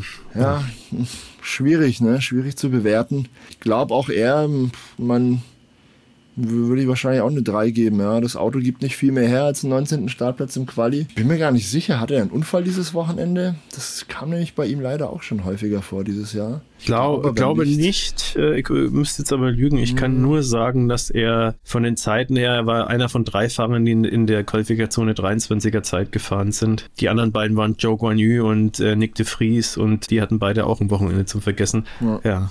Was, was es dir also, aber trotzdem? Unabhängig ich gebe eine 3, also drei. drei Punkte. Es war jetzt keine Vollkatastrophe, glaube ich. Für den Defekt im Rennen konnte er nichts, aber er konnte jetzt auch keine Highlights setzen und ähm, naja gut, er ging dann gegen seinen Teamkollegen doch ein bisschen untermächtig. Ja, so leicht, ja. Was nicht zuletzt natürlich vielleicht dem Upgrade geschuldet war. Ich denke aber, er wird es für Österreich dann auch kriegen, dann muss er beweisen, was, was abgeht. Und die Strecke in Österreich kennt er ja dann auch. Also hoffen wir mal auf Besserung in der Zukunft für Logan Sargent. Ja, ich mach's kurz. Er kriegt von mir auch drei von äh, zehn Punkten. Einfach der Tatsache geschuldet. Eigentlich würde ich ihm zwei geben, aber erstens, ja, er hat das Update nicht bekommen. Zweitens, äh, schwierig zu äh, beurteilen, weil er äh, sehr früh ausgeschieden ist im Rennen und da will ich ihm jetzt nicht einen zu großen Strick aussehen. Ich meine, abgesehen davon ist es ihm egal, dass ich ihm jetzt drei Punkte gebe statt zwei. Also von daher springen wir schnell schnell zu Alex Albon. Der hat es nämlich deutlich besser gemacht. Und da bin ich mal gespannt, wie viele Punkte du dem lieben Alex Albon gibst. Der hat nämlich mit dem Upgrade äh, eine sehr gute Position, sowohl im Quali, da haben wir ja vorhin drüber geredet, als auch im Rennen erreicht. Also unsere Skala geht ja von 1 bis 10 eigentlich, ne? Angesichts dieser Tatsache kann ich dem Alex Albon leider nur eine 12 geben. Ohne Mist, das ist eine glatte 10. War überragend. Der hat wirklich alles richtig gemacht an diesem Wochenende, hat im Quali genau zur richtigen Zeit die sehr clevere Strategie umgesetzt, auf einem Slickreifen auf einer abtrocknenden Strecke rauszufahren. Hat das Auto dabei heil gelassen und ist dabei auch noch sehr schnell gefahren. Er war übrigens bemüht, äh, öfter zu betonen nach dem Rennen oder nach dem Quali, dass er die schnellste Qualizeit am Samstag markiert hat von allen Piloten. Im Q3 wurde es ja wieder langsamer, weil dann wieder mehr Regen auf der Strecke, auf der Fahrbahn war. Also Alex Albon hat im Williams die allerschnellste Qualizeit an diesem Wochenende gesetzt. Ja, darf man nicht vergessen. Einzige mit einer 1,18. Ja, und im Rennen ist er dann sage und schreibe 58 Runden auf einem Reifensatz gefahren. Also das ist schon wieder tatsächlich schon im, im britischen Kommentar haben sie dann schon die, die Trademark äh, Albon-Verteidigung äh, heraufbeschworen öfter. Es ist eine Strategie, die er schon öfter gefahren hat, auch öfter ja. sehr erfolgreich. Ähm, er kam während der Safety-Car-Phase an die Box, wie ja, die meisten anderen Fahrer. Und hat es dann aber im Gegensatz zu den meisten anderen tatsächlich geschafft, den harten Reifen, den er sich da geholt hat, über die komplette Renndistanz zu bringen und auch noch so in Schuss zu halten, dass er auch am Ende noch genug Traktion hatte, um nicht, nicht ernsthaft angegriffen werden zu können. Was ihm übrigens geholfen hat, und damit komme ich jetzt doch wieder auf mein Topspeed-Thema kurz zurück. Alex Albon hatte den besten Topspeed von allen Fahrern. Das kennen wir schon von Williams. Äh, der Williams ist wirklich sehr, sehr windschlüpfrig konstruiert und liegt auf der Geraden entsprechend sehr gut im Fahrtwind sozusagen. Esteban Ocon, der dann in, in dem auch schon angesprochenen DRS-Train hinter Alex Albon hing und versucht hat, ihn zu überholen, hatte einen der schlechtesten Topspeeds. Ich glaube, nur zwei, drei Fahrer waren schlechter als Ocon. Dementsprechend äh, hat sich das Überholmanöver dann noch schwer gestaltet. Ja? Also Ocon kam da gar nicht vorbei am Albon, der halt sehr, sehr guten Topspeed hatte. Sei es drum, man musste es erstmal umsetzen. Rang 7 und satte sechs Punkte für das Williams-Team. Deswegen ist Williams jetzt auch in der Konstrukteurswertung auf Rang 9 und nicht mehr auf 10 wie bisher. Sensationelle Leistung von Alex Albon. Wenn ich könnte, würde ich ihm 12 Punkte geben. Ich kann ihm leider nur 10 geben und die hat er sich aber wirklich verdient. Ja, die kriegt er von mir auch. Du hast das alles ja auch schon sehr gut dargelegt. Das Einzige, was ihn vielleicht noch hätte gefährden können bei seiner Fabelfahrt wäre, wenn der Norris den Ocon noch irgendwie kassiert hätte und es noch zwei, drei mehr Runden gegeben hätte, weil Norris da einfach, glaube ich, von allen, die da ist, ein Pulk waren, derjenige war, der, glaube ich, die beste Pace gehabt hätte, wenn er freie Fahrt gehabt hätte. Aber ja, das äh, ist ja kein hätte-wäre-wenn-Spiel. Von daher, äh, das musst du auch erstmal schaffen. Also über diese ewig lange Zeit diesen DRS-Train hinter dir zu halten mit so einem Auto. Mhm.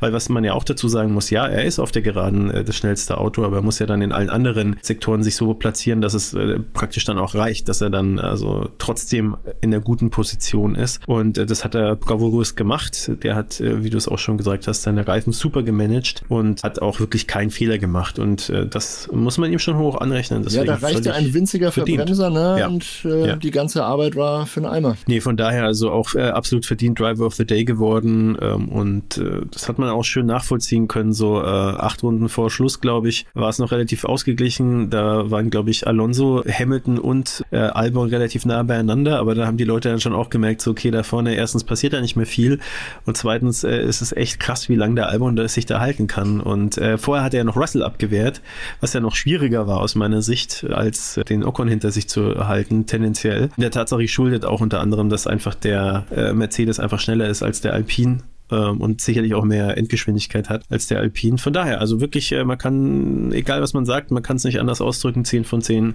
für Alex Albon. Wohlverdient. Gut, kommen wir zu Haas, oder? Steigen wir mit, mit Nico Hülkenberg ein.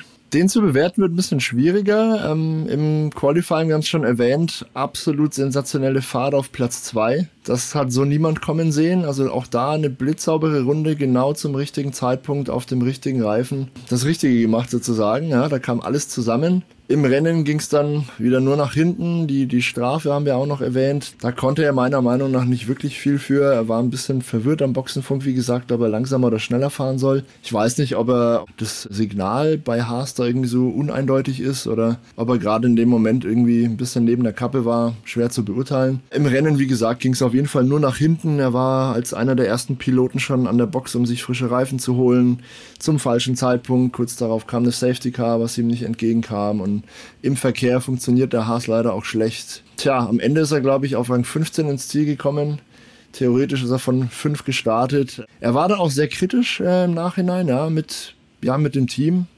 Gemeint, ja, können sie ja nichts davon kaufen, wenn es am Samstag super läuft und am Sonntag geht's nur ja. in die Einbahnstraße in die falsche Richtung, hat er, glaube ich, irgendwie verwendet, die Formulierung. Ja, dann müssen sie auf jeden Fall dringend, dringend ähm, dran arbeiten und vielleicht mal bei Ferrari fragen, ja. Die haben ja weitestgehend das gleiche Fahrwerk und es an diesem Wochenende zumindest deutlich besser hinbekommen mit dem Reifenverschleiß. Unterm Strich, ich würde dem Nico sechs Punkte geben. Für seine sensationelle Quali-Leistung wäre es eigentlich eine 10. Im Rennen konnte er nicht viel machen, da war es wahrscheinlich eher eine durchschnittliche Note. Ich lande mal bei sechs Punkten. Ich glaube, das ist okay. Ich gebe ihm einen Punkt mehr, sieben von zehn, weil er seine Sache super gemacht hat und vieles einfach dem Haas auch zu verschulden ist oder anzukreiden ist dem Auto, der halt einfach im Rennen, glaube ich, von allen Autos am schlechtesten läuft. Ich äh, glaube, das hat auch Magnussen zu spüren bekommen. Siehst du denn den? Leistungstechnisch aufgestellt an dem Wochenende? Ja, der Kevin Magnussen hat mich nicht so überzeugt an diesem Wochenende. Wie gesagt, er war ja beteiligt an diesem Klamauk-Manöver mit, mit äh, Nick de Vries. Schwer da jetzt irgendwie von Schuld zu sprechen. Ist natürlich ärgerlich, dass er da überhaupt so weit hinten rumgurkt, dass er in, in solche Scharmützel mit reingezogen wird. Das ist ärgerlich. Qualifiziert hat er sich auf der 14, ne? im Gegensatz zum Teamkollegen, der auf Startplatz 2 stand. Das ist schon mal eine herbe Klatsche. Haben wir in dieser Form auch schon öfter gesehen in diesem Jahr. Kevin Magnussen kam dann auch als Vorletzter ins Ziel, als Vorletzter, der noch mitgefahren ist sozusagen, Rang 17. Ganz ehrlich, gibt auch, wie für die Alpha Tauri-Jungs von mir, drei Punkte für Kevin Magnussen. Ich fand es nicht ganz so schlimm, ich gebe ihm fünf, weil aus meiner Sicht er für dieses Scharmützel mit De Vries jetzt nicht so viel konnte und äh, weil das auch ausschlaggebend war, dass er eben äh, auf dem letzten oder auf, auf, dem vorletzten Platz gelandet ist. Ähm, De Vries ist ja dann hinter ihm äh, gelandet, weil der ja noch viel länger gebraucht hat, um äh, ja. aus dieser Situation sich rauszuwursteln. Äh, das, das war dann auch nicht äh, mehr verwunderlich. Der war dann, glaube ich, 20 Sekunden hinter ihm im Endeffekt, weil er dann einfach einfach nochmal eine ganze Weile gebraucht hat, um aus dieser äh, Auslaufzone rauszukommen schwierig. Also ich äh, würde es relativ neutral sehen, ihm 5 von 10 geben, weil ähm, einerseits natürlich äh, durch den schlechte Rennperformance des Haas selber einfach er nicht viel machen kann. Ich finde, er hat jetzt auch keine negativen Akzente gesetzt. Von daher glaube ich, äh, 5 von 10 aus meiner Sicht ist fair. Mehr kann es nicht sein, weniger kann ich verargumentieren, aber ich, ich sehe es nicht ganz so streng, wie du das siehst, sozusagen. Ich bin heute streng. ja, jetzt, jetzt bin ich nämlich sehr gespannt, weil äh, jetzt kommen zwei Fahrer und ein Team, ja, da bin ich wirklich gespannt, äh, wie da deine Punkteverteilung ausschaut. Und wir landen jetzt nämlich bei Alfa Romeo und bei Joe Guan Yu und der hatte wahrscheinlich das schlechteste Wochenende in dieser Saison erwischt für sich persönlich. Sein persönlich schlechtestes, ja, wahrscheinlich schon. Äh, letzter im Qualifying, wobei ich da rekapitulieren muss, ich glaube, da gab es ein Problem am Auto. Ich weiß es nicht mehr genau, ehrlich gesagt da war doch irgendwas, der, der hatte erstmal keinen Gang drin oder so. Äh, irgendwie gab es Probleme auf jeden Fall. Ich glaube, das, das Quali-Desaster geht gar nicht mal so sehr auf seine Kappe. Ja, im Rennen kam er dann aber auch nicht großartig nach vorne. Ja, ist nur vor unseren Streithähnen Kevin Magnussen, Nick de Vries auf dem 16. Rang ins Ziel gekommen. Ich glaube aber auch, äh, der Alfa Romeo, der ja auch durchaus ein paar Ferrari-Gene in sich trägt, kämpfte da auch ein bisschen mit, mit Reifenverschleiß und ähm, ähnlichen Schwierigkeiten. Ne? Der Joe Guanyu konnte da gar nicht so viel für. Daher würde ich mal seine Leistung mit einer 5 bewerten. Er hat sich weitgehend aus allem Quatsch rausgehalten. Er ist zumindest nicht negativ aufgefallen. Dass ein bisschen mehr im Auto drin war, was vielleicht am Setup lag, ich weiß es nicht genau, ähm, hat er sein Teamkollege dann gezeigt, zu dem wir gleich kommen. Aber erst brauchen wir noch eine Punktebewertung für Joe von dir? Von dir gibt es fünf, von mir gibt es drei. Mhm. Ja, also er hatte äh, dieses Problem im Qualifying, aber dem Rennen nicht viel gerissen. Ich mag ihn sehr, sehr stark. Also für mich äh, vielleicht der stärkste Rookie der letzten Jahre oder zumindest mal ganz sicher einer der stärksten. Was ich aber sagen muss, ist, dass Valtteri Bottas der ja jetzt, weiß Gott, viele bescheidene Rennen gefahren ist jetzt in dieser Saison, gezeigt hat, dass der Alfa Romeo auch deutlich mehr sozusagen in sich trägt als halt so einen Platz da hinten im Feld mit einer Überrundung. Der mhm. ist nämlich äh, Zehnter geworden am Ende. Das geht also besser, wie wir gelernt haben. Und der ist, äh, da gehen wir dann später auch nochmal darauf ein, auch erst sozusagen in den letzten Metern tatsächlich kassiert worden von Lance Stroll. Der wäre nämlich eigentlich dann auch Neunter geworden, wenn der Stroll ihn dann nicht noch kassiert hätte. Es waren am Ende tatsächlich drei äh, Tausendstel äh, nur, die die beiden getrennt haben. Also knapper geht's überhaupt nicht. Hashtag Fotofinish. Das war wirklich ein Fotofinish, wie man sich äh, nicht anders malen könnte. Also ich sag drei für für Joe Guan Yu, äh, weil Bottas einfach viel besser ja. gemacht hat und hin oder her, er hätte im Rennen mehr rausholen müssen. Kann man machen. Dann kommen wir nochmal zu Bottas. Der Kollege Bottas hat sich erstmal unspektakulär auf der 15 qualifiziert. Das ist so ein Startplatz, den kann man in einem Alfa Romeo halt machen. Viel mehr ist selten mal drin, ähm, gerade auch in schwierigen Bedingungen. Kein Problem. Er hat sich dann aber, wie du gesagt hast, wunder, wunder, wunderbar nach vorne gekämpft im Rennen. Dann glaube ich auch ein bisschen profitiert in der Safety-Car-Phase und hatte mal ein naja, einigermaßen reibungsloses Rennen. Das war jetzt nicht immer der Fall in diesem Jahr. Wir haben ja schon oft spekuliert drüber, was denn jetzt schon wieder passiert ist bei ihm. Und hier 12.000 Boxenstopps in einem Rennen und da irgendwie letzter und komplett unter dem Radar geflogen. Nicht so in Kanada. In Kanada war er wirklich gut dabei im Mittelfeld, hat sich viele schöne Zweikämpfe geliefert und ist dann ganz unglücklich nur Zehnter geworden. Ganz, ganz, ganz knapp, ja auf den letzten Metern sozusagen von Stroll überholt worden. Also das war eine saubere Leistung von Valtteri. Ich würde ihm sieben Punkte dafür geben. Ja, ich würde ihm acht eigentlich geben, aber da sich da jetzt noch hat abkochen lassen von Stroll auf den letzten Metern, gehe ich auch auf die sieben. Aber ja, es passt ja ganz gut. Alfa Romeo momentan siebter in der Konstrukteurs-WM. Er hat die 77, es waren 70 Runden, da packen wir jetzt einfach nur eine sieben drauf und die hat er sich auch verdient im positiven Sinne und äh, ich hoffe, dass es äh, damit auch so weitergeht, weil er ist ja jemand, den man, also den ich mir persönlich wünsche, dass er auch äh, dem Grid noch eine lange Zeit erhalten bleibt, gesetzt dem Fall, er kann solche Leistungen auch regelmäßig bringen. Hm. Kurzer Einschub von mir. Ich weiß nicht, wer von euch uns auf Instagram folgt. Äh, die Leute, die uns folgen, haben es vielleicht gesehen letzte Woche. Da haben auch wir nämlich äh, auf Instagram die 77 Follower-Marke erreicht. Und der liebe Walter hat uns da in Form eines GIFs, äh, ich glaube, dazu gratuliert. Zwinker, zwinker, wir haben uns einen kleinen Scherz erlaubt. Ja. Gut, wollen McLaren. wir machen. McLaren. Die haben wir ja auch schon ausführlich gesprochen in unseren Highlights. Die sind inzwischen ja. Sechster in der Konstrukteursweltmeisterschaft. Kämpfen da ja, äh, so ein bisschen im Niemandsland gerade, ähm, haben 17 Punkte äh, gesammelt. Alpha ist dahinter mit 9, Alpine davor mit 44. Es sind aber im Aufwärtstrend, haben keine Punkte gesammelt an diesem Wochenende, hätten aber sicherlich ein bisschen mehr erreichen können, wenn da der liebe Piastri vielleicht im Qualifying das Auto nicht weggeschmissen hätte äh, und ein paar andere Sachen vielleicht ein bisschen ja, geschickter gelaufen wären. Aber lass uns drüber reden. Lando Norris. Lando Norris, ja, wie gesagt, war für mich einer, im Fußball würde man sagen, einer der Aktivposten im Spiel. also hat, hat super, super Manöver gezeigt im Rennen immer mal wieder. Sehr stark auf der Quali? Bremse. Ne? Ja, ja, war super unterwegs, der Norris. Also so wechselhafte Bedingungen sind ja ohnehin sein Metier. Da hat er ja immer geglänzt bisher. Oder meistens. Auch dem Auto kam die Streckencharakteristik eigentlich, glaube ich, entgegen. Ja, der McLaren hat nicht so viel Abtrieb, was aber eigentlich ganz gut ist auf den Geraden natürlich. Ne? Da hast du auch nicht so viel Luftwiderstand. War okay, glaube ich, äh, so betrachtet. Die Strafe war dann natürlich ärgerlich für Lando Norris. Ich weiß nicht, ob er sich da einfach ungeschickt angestellt hat bei seinem vermeintlich cleveren Manöver oder ob, ob die Kommissare da einfach ein bisschen strenger waren als sonst. Das ist blöd gelaufen für ihn, dass er sich dann in der entscheidenden Phase einfach nicht an Ocon, äh, Ocon und, und dem Albon vorbei ja, mogeln konnte. Der S-Train-Problematik haben wir auch schon zu Genüge evaluiert heute im, im, Podcast hier. Bisschen schwer zu beurteilen. Es wäre sicher mehr drin gewesen für ihn. Also Punkte wären, glaube ich, für Lando Norris ja. machbar gewesen. Auf jeden Fall. Ich glaube, er hätte da mit Bottas und Stroll irgendwie sich um die letzten ein, zwei Punkte zumindest ja irgendwie zanken können. So ist es leider nur Rang 13 geworden im Rennen und keine Punkte. Ich äh, glaube, ich bin heute auch strenger unterwegs und gebe ihm sechs Punkte.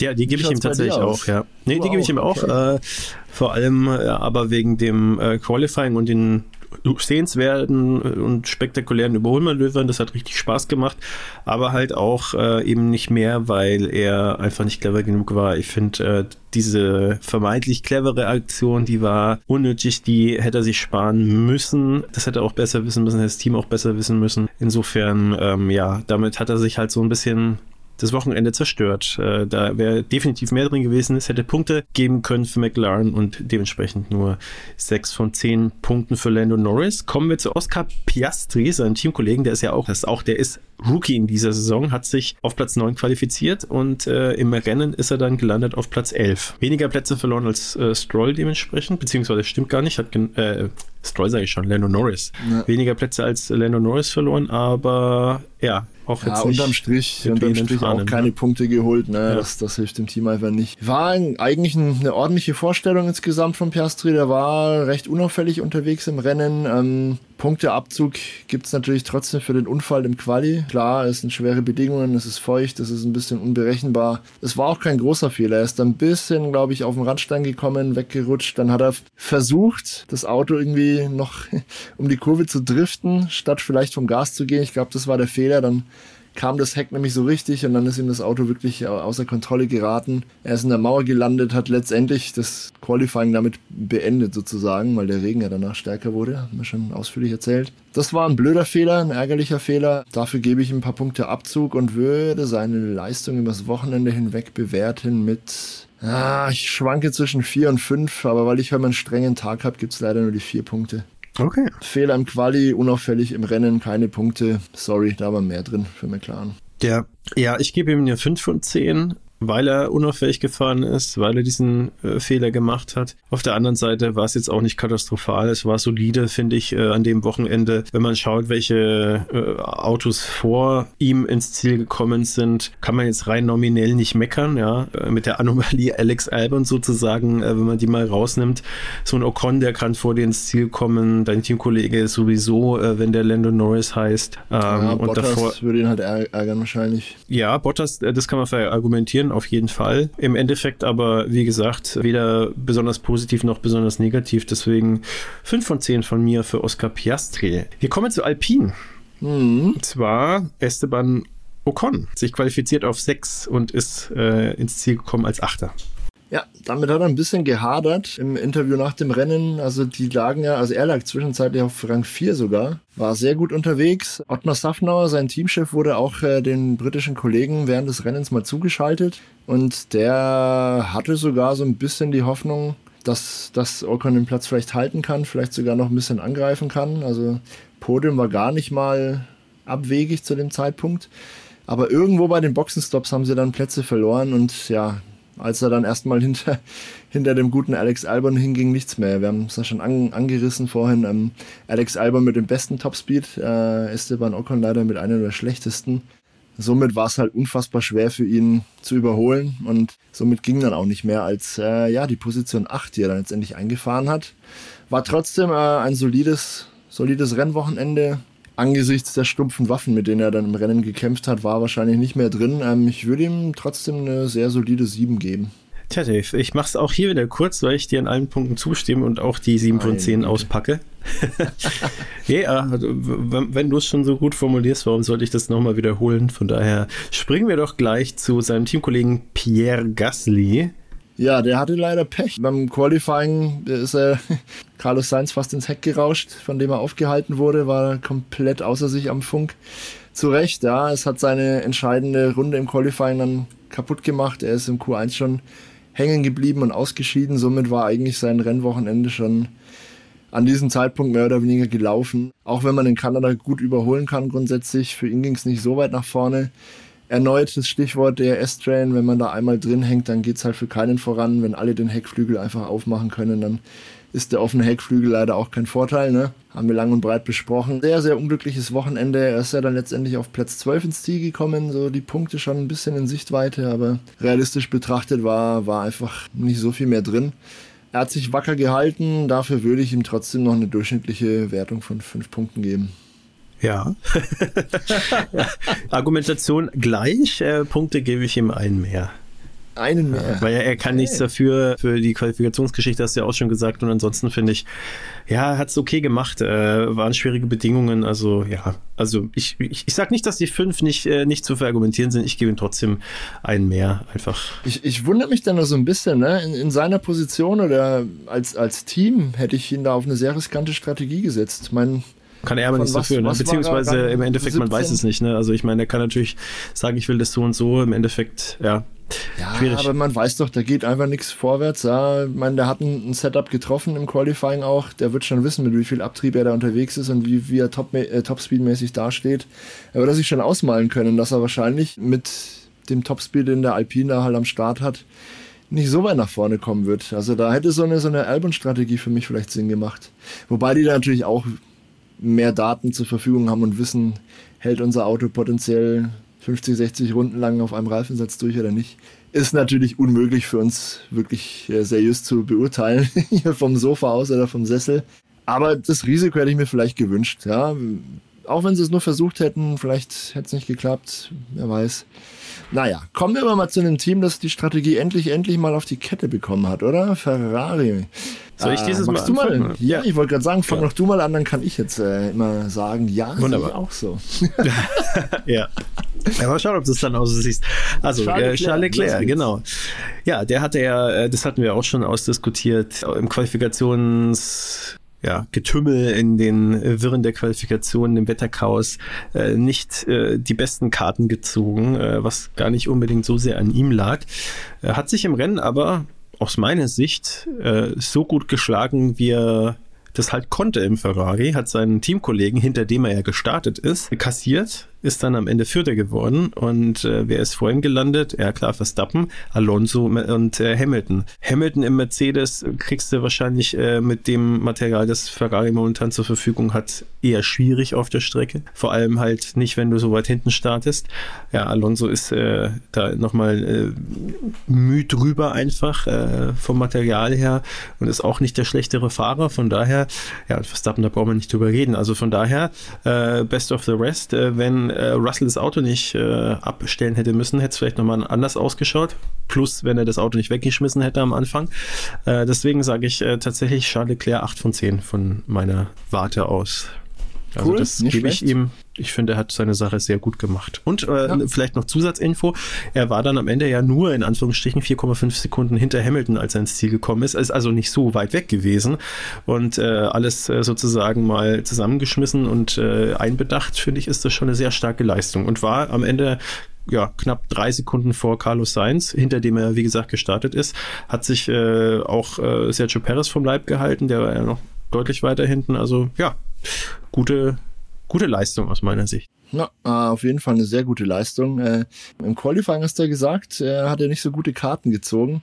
Tatsächlich hätte er gern andere Karten gezogen, aber das Team hat ihn überstimmt. Da gab es auch äh, eifrige Diskussionen am Boxenfunk. Und zwar im entscheidenden Q2, als die Strecke abgetrocknet ist und wir erinnern uns, Alex Albon da auf Slicks rumgefahren ist und die Bestzeit gesetzt hat, war auch Charles Leclerc einer von denen, die gerne Slicks aufgezogen hätten. Das Team hat ihn aber überstimmt. Nee, wir bleiben bitte auf Intermediates draußen, fahr erst mal eine Zeit, dann schauen wir weiter. Hat er gemacht. Die Zeit war natürlich nicht gut genug. Dann sind sie an die Box gekommen, wollten Slicks aufziehen. Voilà, dann kam der Regen. Äh, also am Samstag äh, war ich ein bisschen, ein bisschen missmutig, was die Beziehung von Charles Leclerc zu seinem Team angeht. Also ich glaube, da kracht schon ein bisschen intern. Ja? Ich bin mir nicht ganz sicher. Oder vielleicht wirkt es auch am, am Fernseher ein bisschen schlimmer, als es letztendlich ist.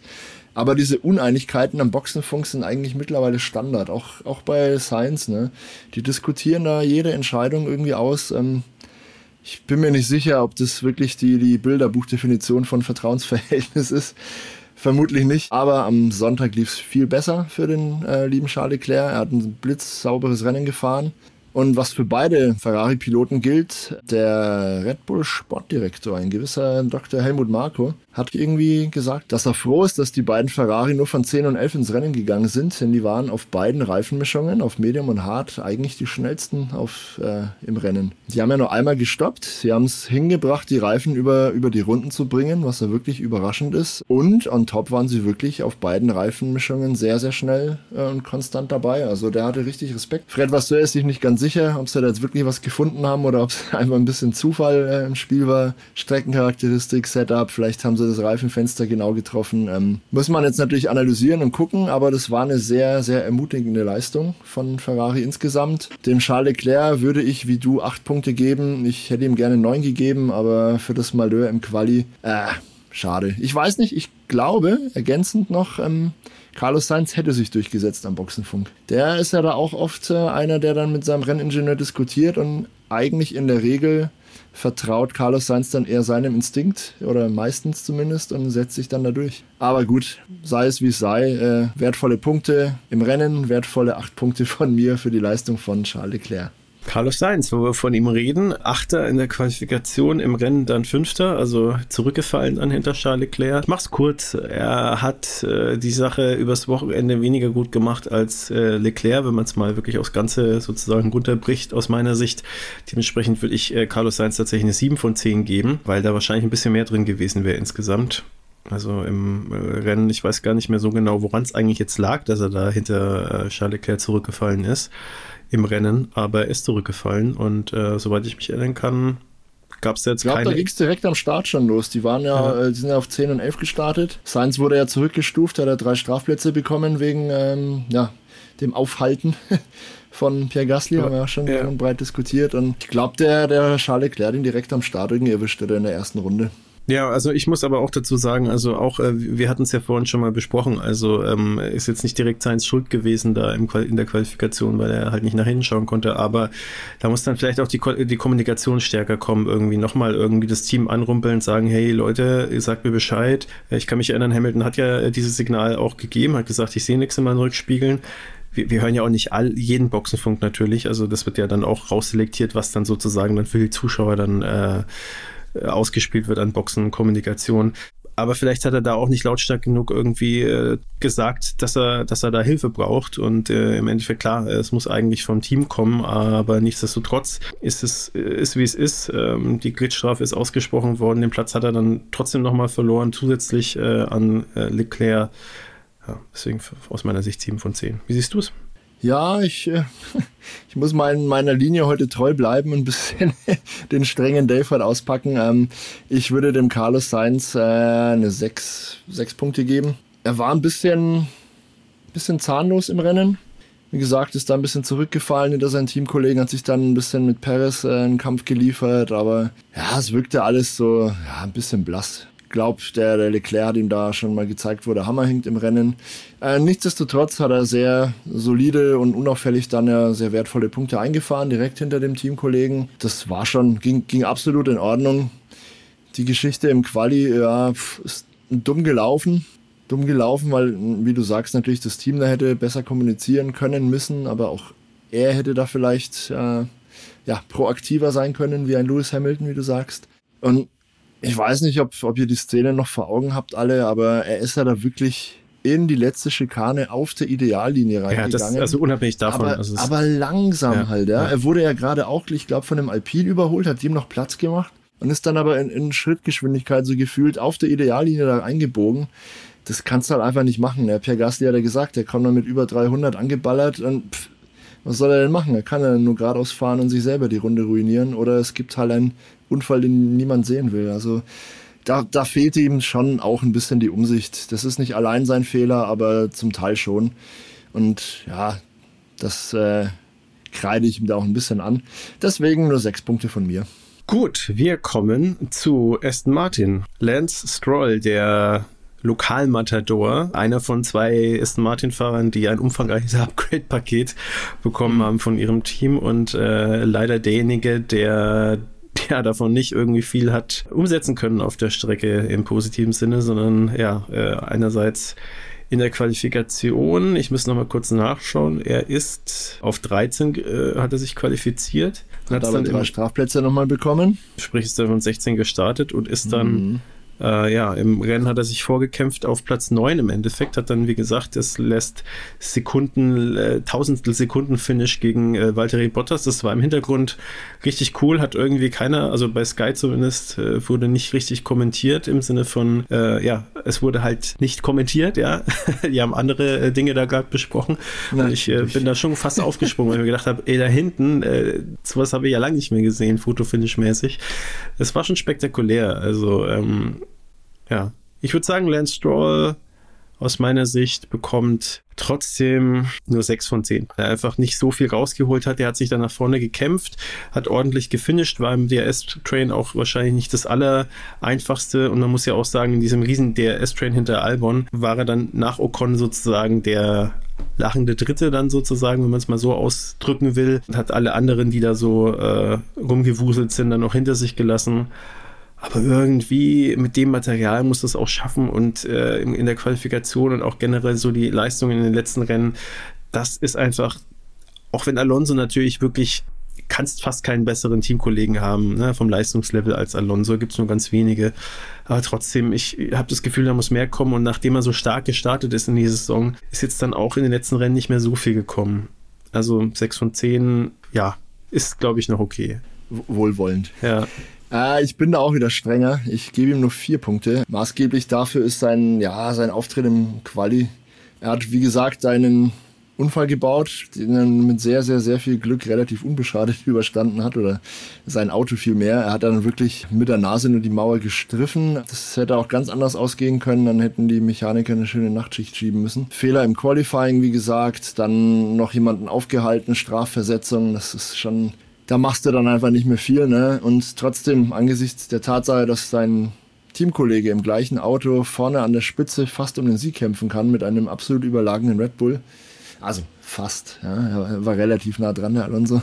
Ja, ist dann so ein Last-Minute, äh, Last-Minute-Überholmanöver für zwei mickrige Pünktchen auf Platz 9 dann ein schwacher Trost. Ja, man, er ist im Rennen halt gut mitgefahren, aber ich, ich sag mal so, ganz steile These, wenn du dann Verstappen reinsetzt, dann fährt er nicht auf 9, sondern ne, jetzt vielleicht nicht aufs Podium, aber so Rang 4, 5, 6 äh, würde ein Verstappen in so einem ersten Martin trotzdem holen, ne? mit seiner Willst du damit sagen, dass Verstappen nicht so äh, gut fahren würde im äh, ersten Martin wie Alonso? Nein, nein, äh, ich vergleiche jetzt mit der Startposition. Ja? Wenn, Ach so, wenn mit der Startposition. Verstappen im ersten okay. Martin ja, von okay. Rang 16, 17 ins Rennen Verstanden, geht, dann ja fährt er nicht am Ende auf neun, behaupte ich ja, jetzt das einfach mal okay, ganz ja. kühn.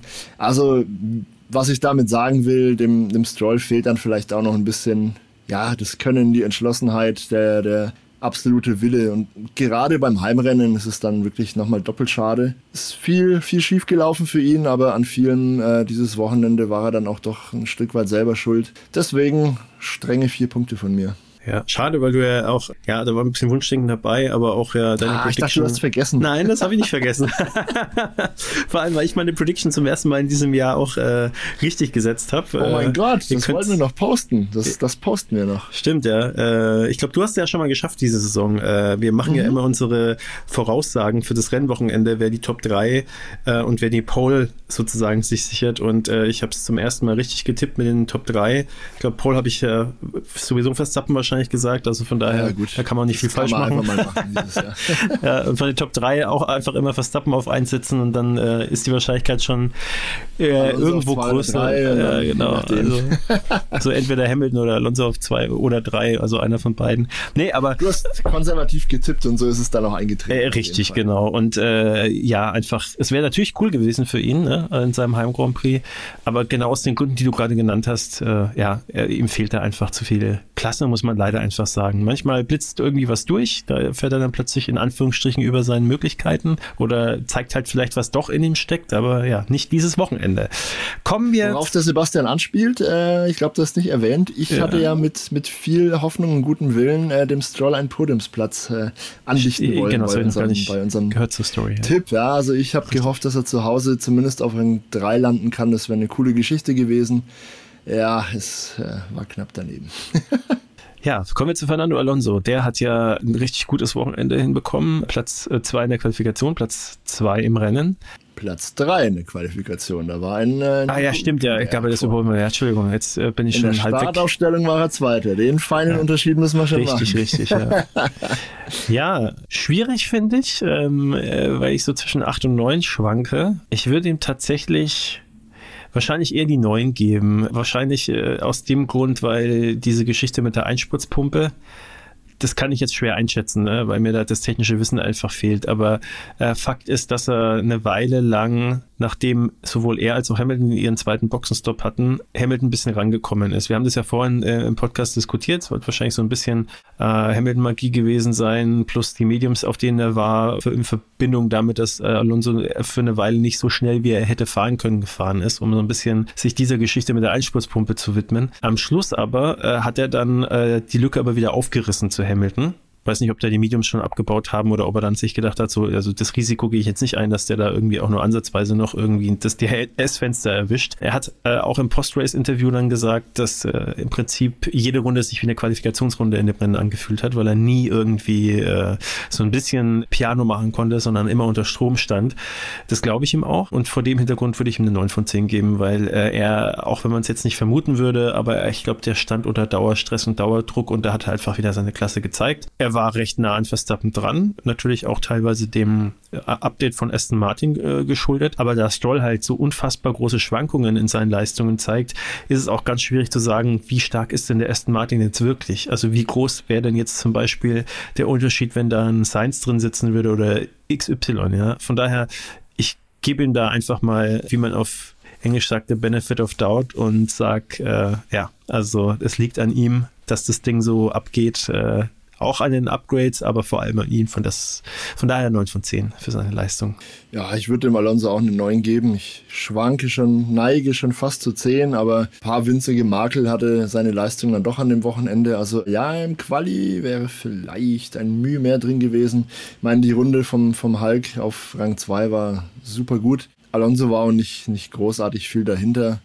Da kann man ihm keinen Vorwurf machen. Er ist eine, eine schnelle, aber trotzdem, glaube konservative Runde gefahren mit noch ein bisschen äh, Puffer. Alle haben ja gedacht, dass sie noch einen Versuch haben im Q3.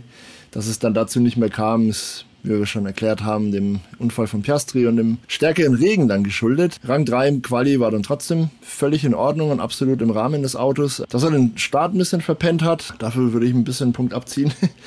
Dass er sich dann aber wieder den zweiten Platz äh, durch ein hervorragendes Überholmanöver äh, gegen Hamilton zurückgeholt hat, spricht eigentlich schon fast wieder eher für die 10. Mehr ist wahrscheinlich nicht drin in dem Auto. Ein großartiges Rennen. Er hatte auch richtig Bock, er war wirklich on fire, wie du sagst.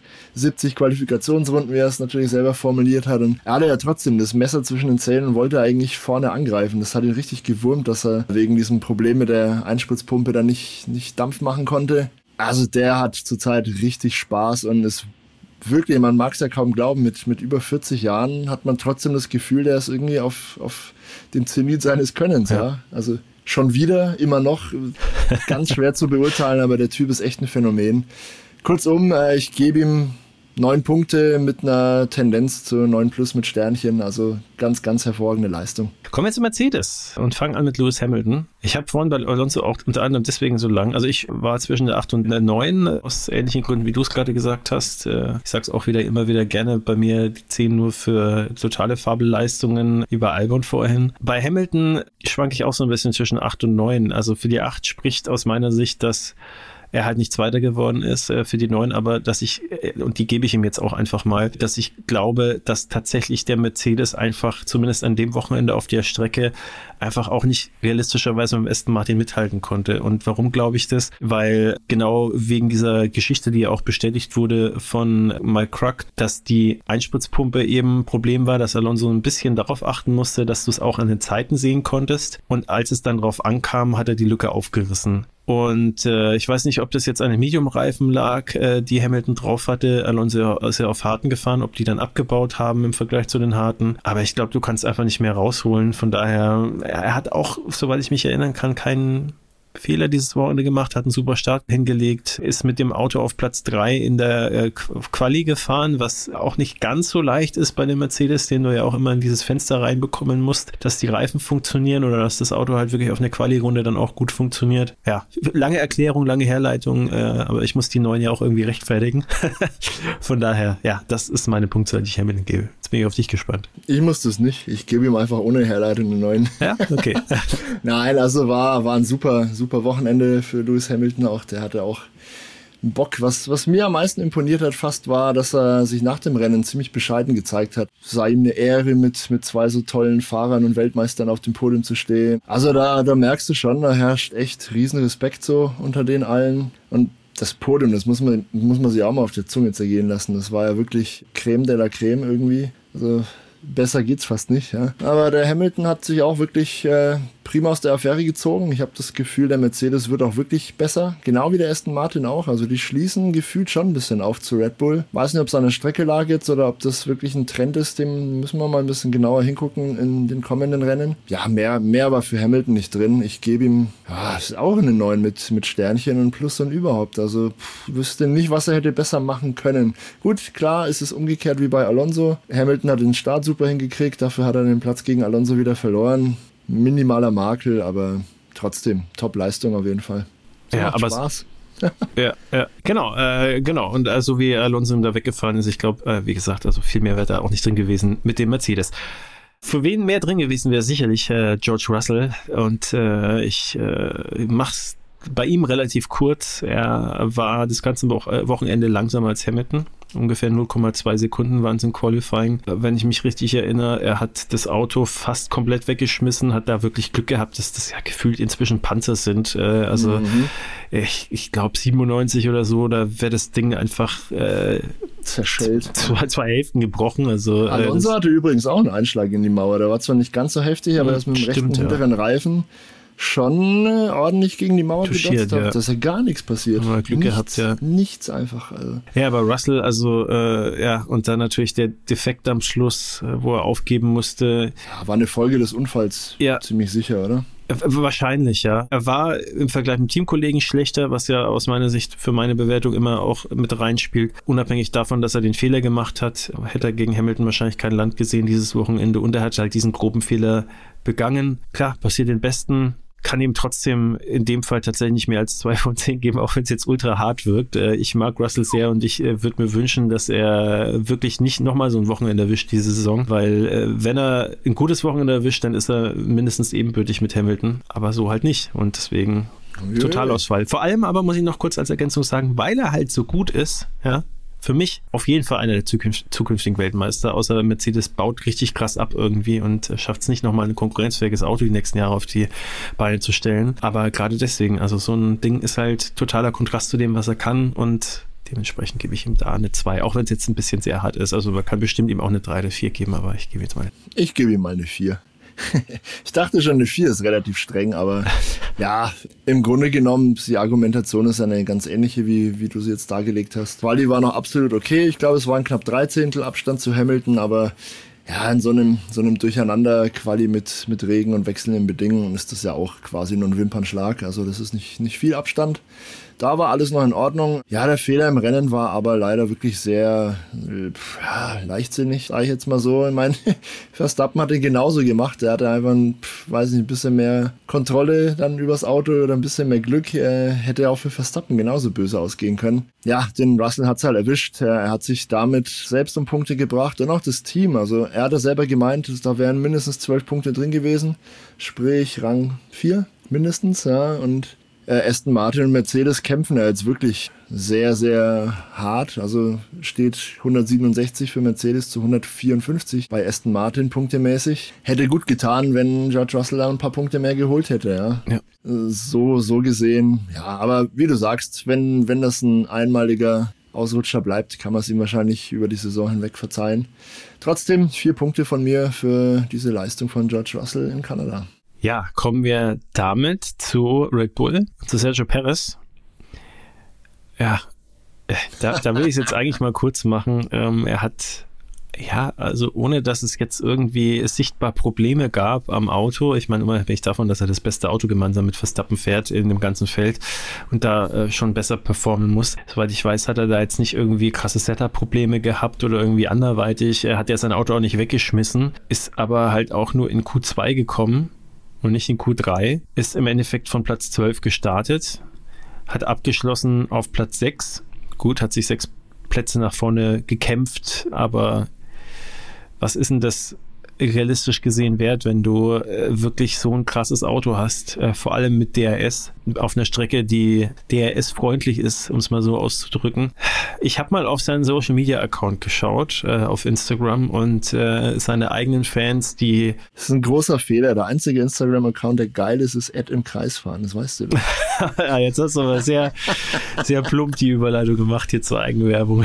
aber das ist natürlich richtig, auch wenn wir ungefähr gefühlt äh, 5,8, glaube ich, sind es Millionen Follower weniger haben als äh, Sergio Perez. Ähm, aber naja, das wird nicht mehr lange, da haben wir da aufgeschlossen. Eben, äh, anders, zwei, drei Wochen noch. Ja. Ähnlich so wie, wie Sergio Perez dann äh, zumindest mal zur äh, Spitzengruppe aufgeschlossen hat. Äh, wobei am Ende hat er ja trotzdem noch 30 Sekunden Rückstand auf dem Fünftplatzierten gehabt. Also es war ein Wochenende zum Vergessen. Ähm, äh, um, um, um, die Geschichte noch zu Ende zu erzählen, ich habe auf seinen Social Media Account geschaut und äh, da hat er von seinen Fans sehr viel Kritik bekommen, ja, äh, dass er irgendwie äh, zu sehr äh, das Ganze schön redet und dass er sich jetzt mal irgendwie am Riemen reißen soll. Es war alles sehr nett formuliert. Es war alles so konstruktiv und aufmunternd und so.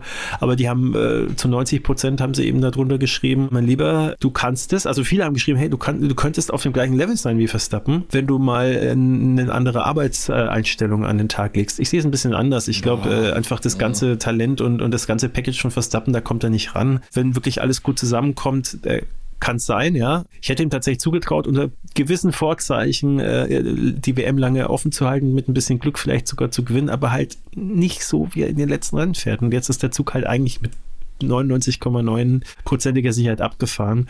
Und äh, da kannst du dir sowas nicht leisten, wie er momentan abliefert. Und er underperformt gerade total. Ich weiß nicht, das ist, ob das mental muss es ja eigentlich sein. Irgendwas ist passiert, womit er nicht zurechtkommt äh, mit dem Druck oder er, es ist Larifari, was er da macht momentan. Und Dementsprechend, ich gebe ihm da tatsächlich, äh, ich habe Russell eine 2 von 10 gegeben, ne? Dann gebe ich ihm mhm. jetzt äh, einfach auch mal eine 2 von 10, weil es einfach keine gute Leistung ist. Man weiß es auch nicht, ob es vielleicht, vielleicht hat er ja private Probleme, ja. Kann natürlich auch sein, wenn da irgendwas, irgendwas Schlimmes passiert ist. Ich will da jetzt gar nicht rumspekulieren, aber ich will damit nur sagen, es können tausend eine Sachen sein. Aber es ist trotzdem unter normalen Umständen einfach keine Leistung, die man so bringen kann. Also es wundert mich, er ist der schlechtere Fahrer äh, im, im, im Mittel gesehen im Vergleich zu Verstappen, aber, aber solche Ausrutscher nach unten, die dürfen eigentlich nicht sein.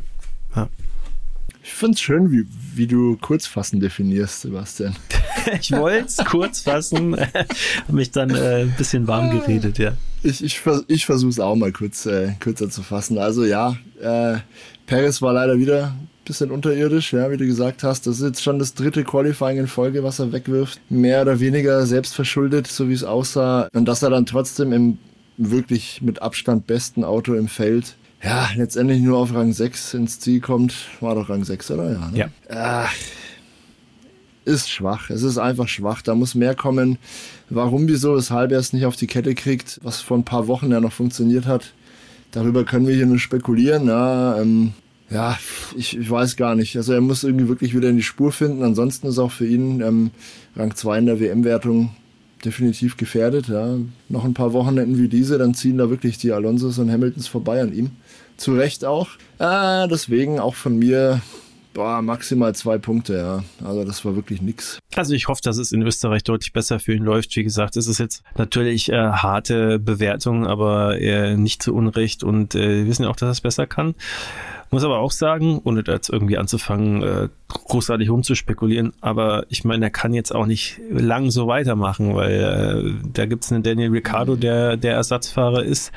Und wenn, äh, sagen wir mal, der äh, Perez jetzt das zur Regel werden lässt oder da jetzt ein langes Formtief durchmacht, dann äh, macht sich so ein Helmut Marko vielleicht dann auch schon mal Gedanken. Ne? Der ist nämlich da äh, mit relativ harter Hand. Der ist natürlich jetzt, ich meine, gut, da gibt es noch einen Christian Horner und noch ein paar andere Entscheidungsträger, aber ich glaube, bei Red Bull äh, verzeiht man nicht so lange, wie das vielleicht bei McLaren und Daniel Ricciardo war. Ich erinnere mich auch, dass in letzter Zeit auch gesagt wurde, Daniel Ricciardo im Simulator ist äh, sozusagen der Alte. Also das kann alles nichts heißen, ne? aber man scheint bei Red Bull zumindest mal selbstbewusst genug zu sein, um äh, solche Aussagen zu treffen. Und ich kann mir schon vorstellen, äh, wenn es jetzt so weitergeht mit Carlos, äh, Carlos Sainz, mit Sergio Perez meine ich, dass das vielleicht irgendwann mal auch noch ein Thema werden könnte. Aber kommen wir zu Max Verstappen. Ja, der Vielleicht hat, machst du es jetzt kurz. Schauen wir mal. Da mache ich es jetzt mal wirklich kurz. ähm, von ja, also da spare ich mir jetzt äh, jegliches Gerede. Ähm, er hat eigentlich wieder einen weitgehenden Clean Sheet dieses Wochenende abgeliefert. Er war, glaube ich, so gut wie in jeder Session äh, der schnellste Mann auf der Strecke. Er hat ein nahezu fehlerfreies Rennen gefahren, also mit Ausnahme der Tatsache, dass er da kurz vor Schluss das Auto wirklich fast noch weggeschmissen hätte. Ist nicht so gekommen. Er hat es mit Humor genommen. Deswegen kann ich ihm natürlich keine 10, wahrscheinlich auch keine 9 geben. Würde dem tatsächlich eine 8 geben, weil wegen dieser Unkonzentriertheit und weil, weil er halt der schnellste Auto Auto auch hat. Ne? Ähm, es ist schwierig, irgendwie da aus meiner Sicht rauszudestillieren,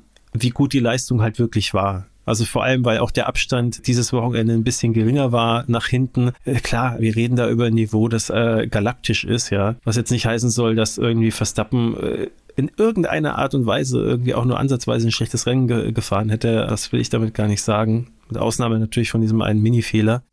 Aber ja, ich, ich vom, vom Bauch her war es eher eine 8 als eine 9 von 10. Aber eine 9 von 10 würde ich genauso verargumentieren. In den 10 war es aber nicht, obwohl er halt so gut gefahren ist. Ich weiß es nicht. Also es ist schwierig, äh, mit so einem dominanten Auto das richtig einzuschätzen. Also er ist eigentlich ein 10 von 10 Fahrer. In dem Fall würde ich ihm eine 8 geben. Okay. Tu mich da schwer, ja. ja. Also, ja, aber, ich, aber, aber Top-Leistung auch, auch, wieder. Also, also das äh, nicht so sehr an den Zahlen aufhängen. Ne? Also äh, wirklich äh, super gemacht dieses Wochenende. Ich tue ich tu mir auch gerade schwer, allerdings tue ich mir schwer damit, äh, Argumente zu finden, die gegen eine 10 sprechen. Weil den kleinen Fehler hast du erwähnt, den würde ich jetzt nicht so stark gewichten. Also ich glaube schon, dass er da alles unter Kontrolle hatte. Sonst wäre er da jetzt auch nicht am Boxenfunk so locker gewesen. Und ne, also ist auch nichts passiert zum Glück. Aber ich glaube, das hat er im Griff gehabt, behaupte ich jetzt mal. Es war sein dritter Grand Slam in Folge. Das haben vor ihm auch noch ganz wenige geschafft. Pole Position, jede Runde geführt, Rennsieg, besser geht's nicht. Ja. Übrigens hat Max Verstappen, seitdem er die Führung in Miami übernommen hat von Sergio Perez, jede Runde geführt bisher, äh, sei, seitdem. Wahnsinn, ja. Ja. Also sind jetzt, ich glaube, das war irgendwann im Mai das Rennen. Seitdem hat er jede Runde geführt. Kein anderer Fahrer hat auch nochmal kurz geschnuppert. Ah, die Statistiken, die der Kollege da im Moment aneinander reiht, sind schon irre. Ja. Hat jetzt auch seinen 41. Sieg geholt. Das haben wir auch auf Social Media thematisiert übrigens. In unserer neuen Rubrik Zahl des Tages, Freunde. Da quatschen wir täglich, beinahe täglich über interessante Zahlen und Statistiken aus der Welt der Formel 1. Für Red Bull war es der 100. Sieg der Teamgeschichte. Damit sind sie auch endgültig in, in astronomische Sphären äh, gestoßen. Es gibt nur noch vier Teams, die mehr Siege haben. Es war der 200. Sieg für einen Formel-1-Wagen von Adrian Newey. Das muss man sich auch mal auf der Zunge Schöne Rekorde. Lassen. Ja, also viele interessante runde Zahlen da rund um Red Bull. Aber trotzdem, also ich tue mir schwer, wirklich Argumente gegen eine 10 zu finden bei Max Verstappen, deswegen gebe ich ihm die. Also man kann es einfach nicht besser machen. Und offensichtlich war es kein einfaches Rennen. Er hat auch gesagt, er hatte mhm, wirklich stimmt. durchgehend eigentlich Probleme mit, mit den Reifen, die da nie ganz in dem perfekten Fenster waren. Und er hat es trotzdem hinbekommen und ist eigentlich nie ernsthaft in Gefahr geraten, wenn man ehrlich ist. Chapeau, äh, Hut ab. Ja, nach reiflicher Überlegung stufe ich ihn auf eine 9 von 10 hoch. Was hast du jetzt gesagt? 10 von 10? Ich gebe ihm eine 10 von 10. Ja, okay. Ja. ja. also es ist halt auch schwierig. Also ich sage 9 von 10 jetzt, äh, ich korrigiere mich, weil 8 von 10 ist eigentlich echt ein bisschen fies. Was ich auch spannend finde, also fände, wenn, wenn wirklich mal so ein Hamilton oder Alonso in dem äh, Red Bull gerade sitzen würden, weil ich finde es halt, am Ende, am Ende ist der, also dass, dass es ein super Auto ist, das ist klar, ja. Dass der eigentlich keine Schwächen hat, äh, der Red Bull ist auch klar. Das kann man in den Daten eigentlich auch äh, alles gut ablesen. Was ich halt immer so schwierig finde, äh, einzuschätzen, ist, was der Verstappen-Faktor ist, weil wir wissen alle, Verstappen ist ein galaktischer Fahrer. Fragt sich halt bloß, in welcher Form ist der eigentlich gerade wirklich? Das finde ich halt gerade so schwierig, weil er halt. Also die einfache Antwort darauf ist, du musst einfach nur in die andere Garage schauen, was dein Teamkollege aus dem gleichen Paket macht. Ja, aber das ist ja das Problem. Ja. Du hast halt nicht einen, einen, wie bei Hamilton, einen Russell, der eigentlich äh, mal vielleicht abbaut oder vielleicht mal ein Wochenende nicht so schnell ist wie du, aber dich immer fordert, in den meisten Fällen, sondern du hast da gerade einen Paris, der halt momentan einfach nicht kann. Also wie er vielleicht mhm. will. Also wie er sicherlich will, aber er kann es halt einfach nicht momentan. Und ähm, deswegen, also wenn, wenn da jetzt, keine Ahnung, Alonso drin sitzen würde, dann glaube ich, könnte man Verstappen viel besser beurteilen. Aber so sitzt halt ein formschwacher Paris, ein momentan formschwacher Paris drin, der es noch schwieriger macht, die Leistung von Verstappen vernünftig einzuschätzen. Dass sie gut war, keine Frage. Wie gut sie war, schwierig. Also, ja. Aber es ist schwierig, aber das ist natürlich hochgradig spekulativ alles. Wir dürfen gespannt sein, wie sich das Ganze weiterentwickelt. Wir sind auch mal gespannt, was ihr dazu sagt. Lasst uns doch gerne auf welcher ja, auf welchem Kanal auch immer äh, wissen, wie ihr das Ganze seht, was euer Fahrer des Wochenendes äh, vielleicht war und könnt auch gerne mal ein bisschen schimpfen, wenn ihr sagt, so, was fällt denn den Leuten ein, hier ähm, Max Verstappen nur eine 9 von 10 zu geben, zumindest ich, oder überhaupt drüber nachzudenken, keine 9 oder 10 zu geben. Lasst es uns gerne wissen. Wir widmen uns jetzt aber, bevor wir dann gleich noch äh, den Mini-Ausblick zu in zwei Wochen Spielberg Österreich machen, der Zuschauerfrage. Hörerfrage. Ja, unser lieber Freund, der Andi, der hat uns wieder eine spannende Frage zukommen lassen. Und zwar, ja, es ist keine wirkliche Schätzfrage, aber wahrscheinlich läuft es darauf hinaus, weil ich jetzt nicht glaube, dass jemand von uns da ganz äh, konkretes Wissen hat, sagen wir es mal so. Die Frage lautet, welches Land stellt in der Formel 1 Geschichte die meisten unterschiedlichen Rennstrecken? Also ähm, es handelt sich dabei nicht um äh, mögliche Umbauten oder verschiedene Layouts. Also Bahrain zum Beispiel würde jetzt nicht zählen, da haben wir ja mal die Grand Prix-Strecke und diesen ja. Outer Circuit mal gehabt. Ne? Hockenheim Sondern wurde auch rein um die Anzahl ja. der ja, unterschiedlichen Strecken, äh, auf denen in diesem Land seit Beginn der Weltmeisterschaft gefahren wurde. Über diese Frage habe ich tatsächlich äh, ein bisschen gegrübelt und dachte, ich habe die Lösung und dann habe ich ein bisschen weiter gegrübelt und Wir können ja vielleicht zusammen mal ein bisschen nachdenken. Also, liebe Hörer, ganz, ganz kurzer Hinweis, niemand von uns hat nachgeschaut bisher. Wir werden das gleich recherchieren, weil ich jetzt nicht glaube, dass einer von uns sagt, ah, das ist doch ganz klar hier also wir nähern uns mal. Magst du uns an deinen äh, Überlegungen teilhaben lassen? Du, ich, ich, also es sind gar nicht so komplexe Überlegungen. Äh, also ich kann mich da gar nicht so stark nähern, weil ich nicht weit laufen kann oder von nicht so weit herkomme, je nachdem, wie man es ausdrückt. Äh, um es kurz zu machen, ich glaube tatsächlich, dass es die USA sind, weil Also mhm. es geht ja um Land und nicht Kontinent, ne? Genau. Ja, ja, ja. Also es kann jetzt natürlich am mangelnden Wissens äh, liegen, ähm, aber mir fällt einfach kein anderes Land ein, das äh, so viele Rennstrecken, von denen ich jetzt schon weiß, dass es äh, in der Vergangenheit gab oder jetzt aktuell gibt, es kommt ja noch Las Vegas dazu, mh, wie die USA stellt im Formel 1 Zirkus. Also in, in Afrika ist es schon mal keins, äh, in Europa pff, vielleicht noch UK, wobei kann ich mir irgendwie auch nicht vorstellen, dass es da so viele sind. Deutschland eigentlich auch nicht. Ja, und ansonsten Frankreich wäre vielleicht noch eine Möglichkeit, aber das ist auf keinen Fall so viel wie in den USA. Und ob jetzt irgendwo in Südamerika mal verschiedene, also vielleicht irgendwie obskur so aus den Anfangszeiten. Nee, also äh, auch Japan zum Beispiel, China, nee, also ich sag USA bin mir sogar ziemlich sicher, dass, dass, ich bin sogar ja. ziemlich sicher, dass die Lücke zum nächsten Land äh, relativ groß ist. Mhm. Es ist ganz spannend, deswegen, weil ich am Ende meiner Überlegungen auch bei den USA gelandet bin, aber wirklich erst am Ende. Also ich habe mir überlegt, so, ja, was, was kennen wir denn hier? Deutschland, gut, äh, Nürburgring, Hockenheim kennen wir. Ich bin mir sicher, dass auf der Avus in Berlin auch mal Formel 1 Rennen gefahren wurden in den 50er Jahren. Aber das war's dann auch schon. Das sind drei Strecken. Dann habe ich in Richtung Italien überlegt. Da kommt es dann darauf an, ob man Imola dazu zählt oder nicht. Aber da hatten wir dann auf jeden Fall Monza.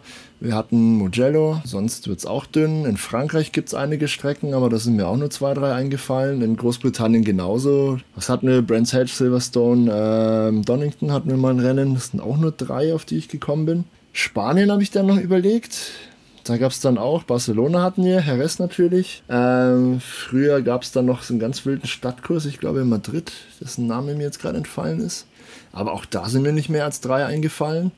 Und dann dachte ich mir, ja, natürlich, USA, überlegen wir mal. Also wir haben Austin, wir haben gut, ob man jetzt Las Vegas dazuzählen möchte oder nicht. Ja, muss man ja eigentlich, ne? Also. Wir haben Miami, wir hatten in der Vergangenheit Indianapolis, wir hatten Detroit, wir hatten Las Vegas schon mal in den 80er Jahren auf einer ganz anderen Strecke. Genau, das war eine andere Rennstrecke, genau, es war kein anderes Layout. Phoenix in den 90ern, Richtig. Anfang, Ende 80er, Anfang der 90er. Also das sind jetzt schon sieben. Ich glaube, es gab noch ein, zwei weitere. Also es, es tendiert auf jeden Fall hart Richtung zehn ja. und es fällt mir kein Land ein. Ist auch noch ansatzweise irgendwie, äh, wo ich, wo ich, wo ich auch, auch nur irgendwie Richtung fünf komme, ehrlich gesagt. Ja. Also es ja, müssen die USA sein. Halt. Ich habe tatsächlich. Japan hatten eine zwei auf jeden Fall, aber keine zehn halt, ne? Ja, ja, also ich, ich würde jetzt mal nachschauen oder anfangen zu googeln. Weil das wäre nämlich Alles jetzt klar. Also, liebe Hörer, wir steigen in unsere Zeitkapsel. Äh, in zwei Sekunden sind wir wieder bei euch, die in Wirklichkeit aber deutlich länger waren als zwei Sekunden.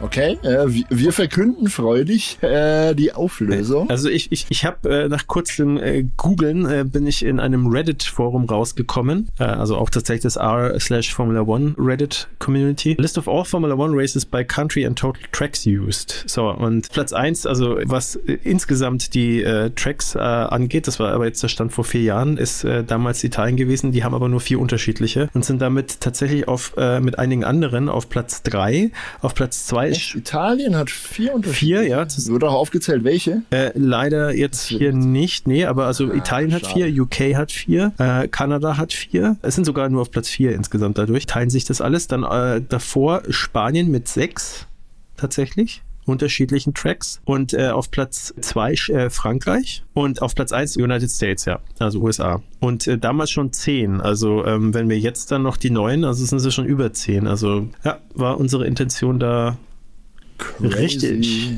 Also Andi, vielen Dank für die Frage. Ja, sehr, sehr spannende Frage. Und ich fand es auch interessant, dass Dave auch auf USA gekommen ist, aber erst nach reifiger Überlegung. Das war eigentlich meine direkt meine Intuition. Ich hatte das überhaupt nicht auf dem Schirm, aber natürlich. Bei mir war es so, ich habe mal eine, eine, Weile klassische Formel 1 äh, Grand Prix mir auf YouTube so ein paar Ausschnitte angeschaut und dann ist mir aufgefallen, unfassbar viele, ich, also keine Ahnung, 70er bis 90er, Anfang 90er, so vor allem 70er, 80er, glaube ich, waren sau viele verschiedene GPs in, in den USA, wenn ich mich da richtig erinnere. Und äh, dann dachte ich mir, okay, krass, äh, also hatte ja immer so einen Eindruck, also vor allem in den 90ern, Anfang der 2000er waren ja die USA eigentlich eher so Niemandsland, was das angeht. Formel 1 im Vergleich mhm. zu Europa zumindest oder anderen Regionen. Ja. So kann man sich in Anführungsstrichen täuschen, weil bis zu dem Zeitpunkt hatte ich das auch nicht gedacht, dass das da ja so divers ist sozusagen, was das Streckenangebot angeht. So ist es aber. Da wurde viel experimentiert. Scheint, ja. ja. Cool, na super. Also, Andi, äh, vielen lieben Dank für deine Frage. Liebe Hörer, wenn ihr uns äh, gerne auch mal Fragen zusenden wollt äh, oder einfach Diskussionsanregungen, Themen aus der Formel 1, die euch interessieren oder über die ihr gerne mehr erfahren möchtet, ähm, sehr gerne via Instagram, via Facebook oder einfach übers Kontaktformular auf unserer Webseite www.imkreisfahren.de. Und äh, stopp, stopp. Also jetzt wollen wir aber auch nochmal wissen, was halt, sind stopp. das denn überhaupt für Circuits? Ich äh, gehe mal die Liste durch. Äh, auf okay, redbull.com gibt's nämlich Liste und die ist auch aktuell, also von 2023. Also ich äh, gehe jetzt mal hier die Liste durch. Also Seit 2022 haben wir Miami. Es, äh, 2012 mhm. bis 19 und 21 bis aktuell haben wir Austin, Texas. Dann mhm. haben wir in den Jahren 81, 82 und 2023 Las Vegas. Das wird hier tatsächlich auch als äh, ein Grand Prix äh, ge gewertet. Okay.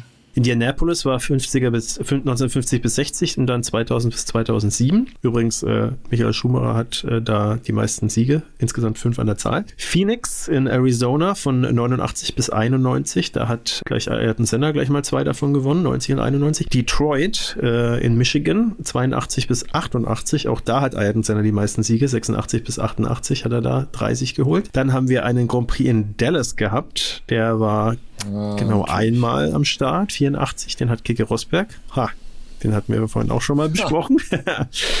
ähm, dann äh, Long Beach hatten wir in Kalifornien, ah, 76 bis 83. Wurde auch von keinem zweimal gewonnen. Also da waren alle dabei. Also was heißt, da waren alle dabei? Also wir haben Regazzoni, Andretti, Mario Andretti, gibt es ja mehrere Andrettis, äh, Carlos Reutermann, Gilles Villeneuve tatsächlich auch, Nelson Piquet, Alan Jones, Niki Lauda und John Watson, also sehr namhafte Sieger. Wir hatten den Watkins Glen International in Watkins Glen, New York. Oh, natürlich.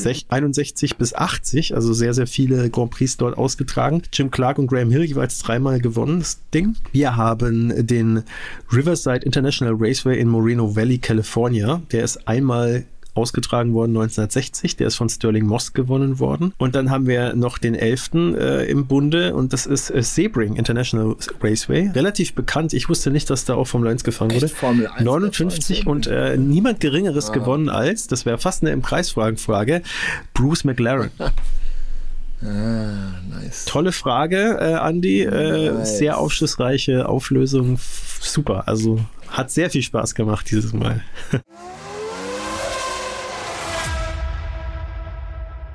Also ich, ich wiederhole mich gern. Ich glaube, in der heutigen Folge, auch wenn sie jetzt wahrscheinlich wieder epische Überlänge annimmt, haben wir doch alle viel gelernt heute, oder? Das hat wirklich Spaß das gemacht. Hat wirklich Spaß gemacht. Und äh, man soll ja aufhören, wenn es am schönsten ist. Äh, und äh, dementsprechend würde ich sagen, freuen wir uns auf äh, Spielberg Österreich. Schau mal, was da so kommt und was uns erwartet. Ich glaube. Ich kann es dir genau verraten. Da kommt nämlich kurz vorher noch ein Vorschau-Podcast von uns. ein Preview-Podcast. Nicht ja. verpassen. Deswegen gleich mal auf der Plattform eures Vertrauens am besten abonnieren. Wenn es euch gefällt oder wenn es euch nicht gefällt, gerne auch bewerten, einen Kommentar da lassen, äh, eine Rezension da lassen. Ihr kennt ja das Spiel. Haben da zwar noch nicht wirklich was davon, aber freuen uns natürlich, wenn ihr unser kleines ja, Unterfangen hier ein bisschen helft, bekannter zu machen und mitpusht das freut uns, denn geteilte Freude ist ja bekanntermaßen doppelte Freude und das gilt für die Leidenschaft am Sport auch ganz besonders, oder? Ja, und der Algorithmus belohnt es tatsächlich, wenn ihr uns positive Bewertungen gebt und also je mehr Bewertungen ihr Podcast hat, desto höher ist die Wahrscheinlichkeit, dass der gepusht wird vom Algorithmus. Was der Sebastian gerade sagt, ist, die Herrschaft der Maschinen hat begonnen. Richtig, genau, ja. nee, deswegen, also es hilft uns wirklich sehr. Äh, nicht unterschätzen, wenn ihr da äh, ein bisschen Action macht. Natürlich auch ein Abo hilft uns extrem, wenn es euch gefallen hat und folgt uns auf Instagram, wie gesagt. Äh, da posten wir ja eigentlich täglich und die Frequenz wird auch immer höher. Ihr bekommt Stories, ihr bekommt Posts, ihr bekommt Formel 1 Wissen und schaut auf jeden Fall auch vorbei auf www.imkreisfahren.de und äh, ich glaube, damit, äh, glaube ich, machen wir jetzt einen Strich drunter, oder? Auf jeden Fall. das war eine epische Folge, aber es gab auch viel zu besprechen. Und wir, wir reden halt einfach so gerne mit die Formel 1. Es tut uns leid. äh, ja, auf Wiederhören. Bis zum nächsten Mal. Danke, dass ihr so lange durchgehalten habt, äh, Freunde der Sonne, Freunde der Formel 1. Und wir hören uns beim nächsten Podcast. Ciao, ciao. Bis dann. Ciao.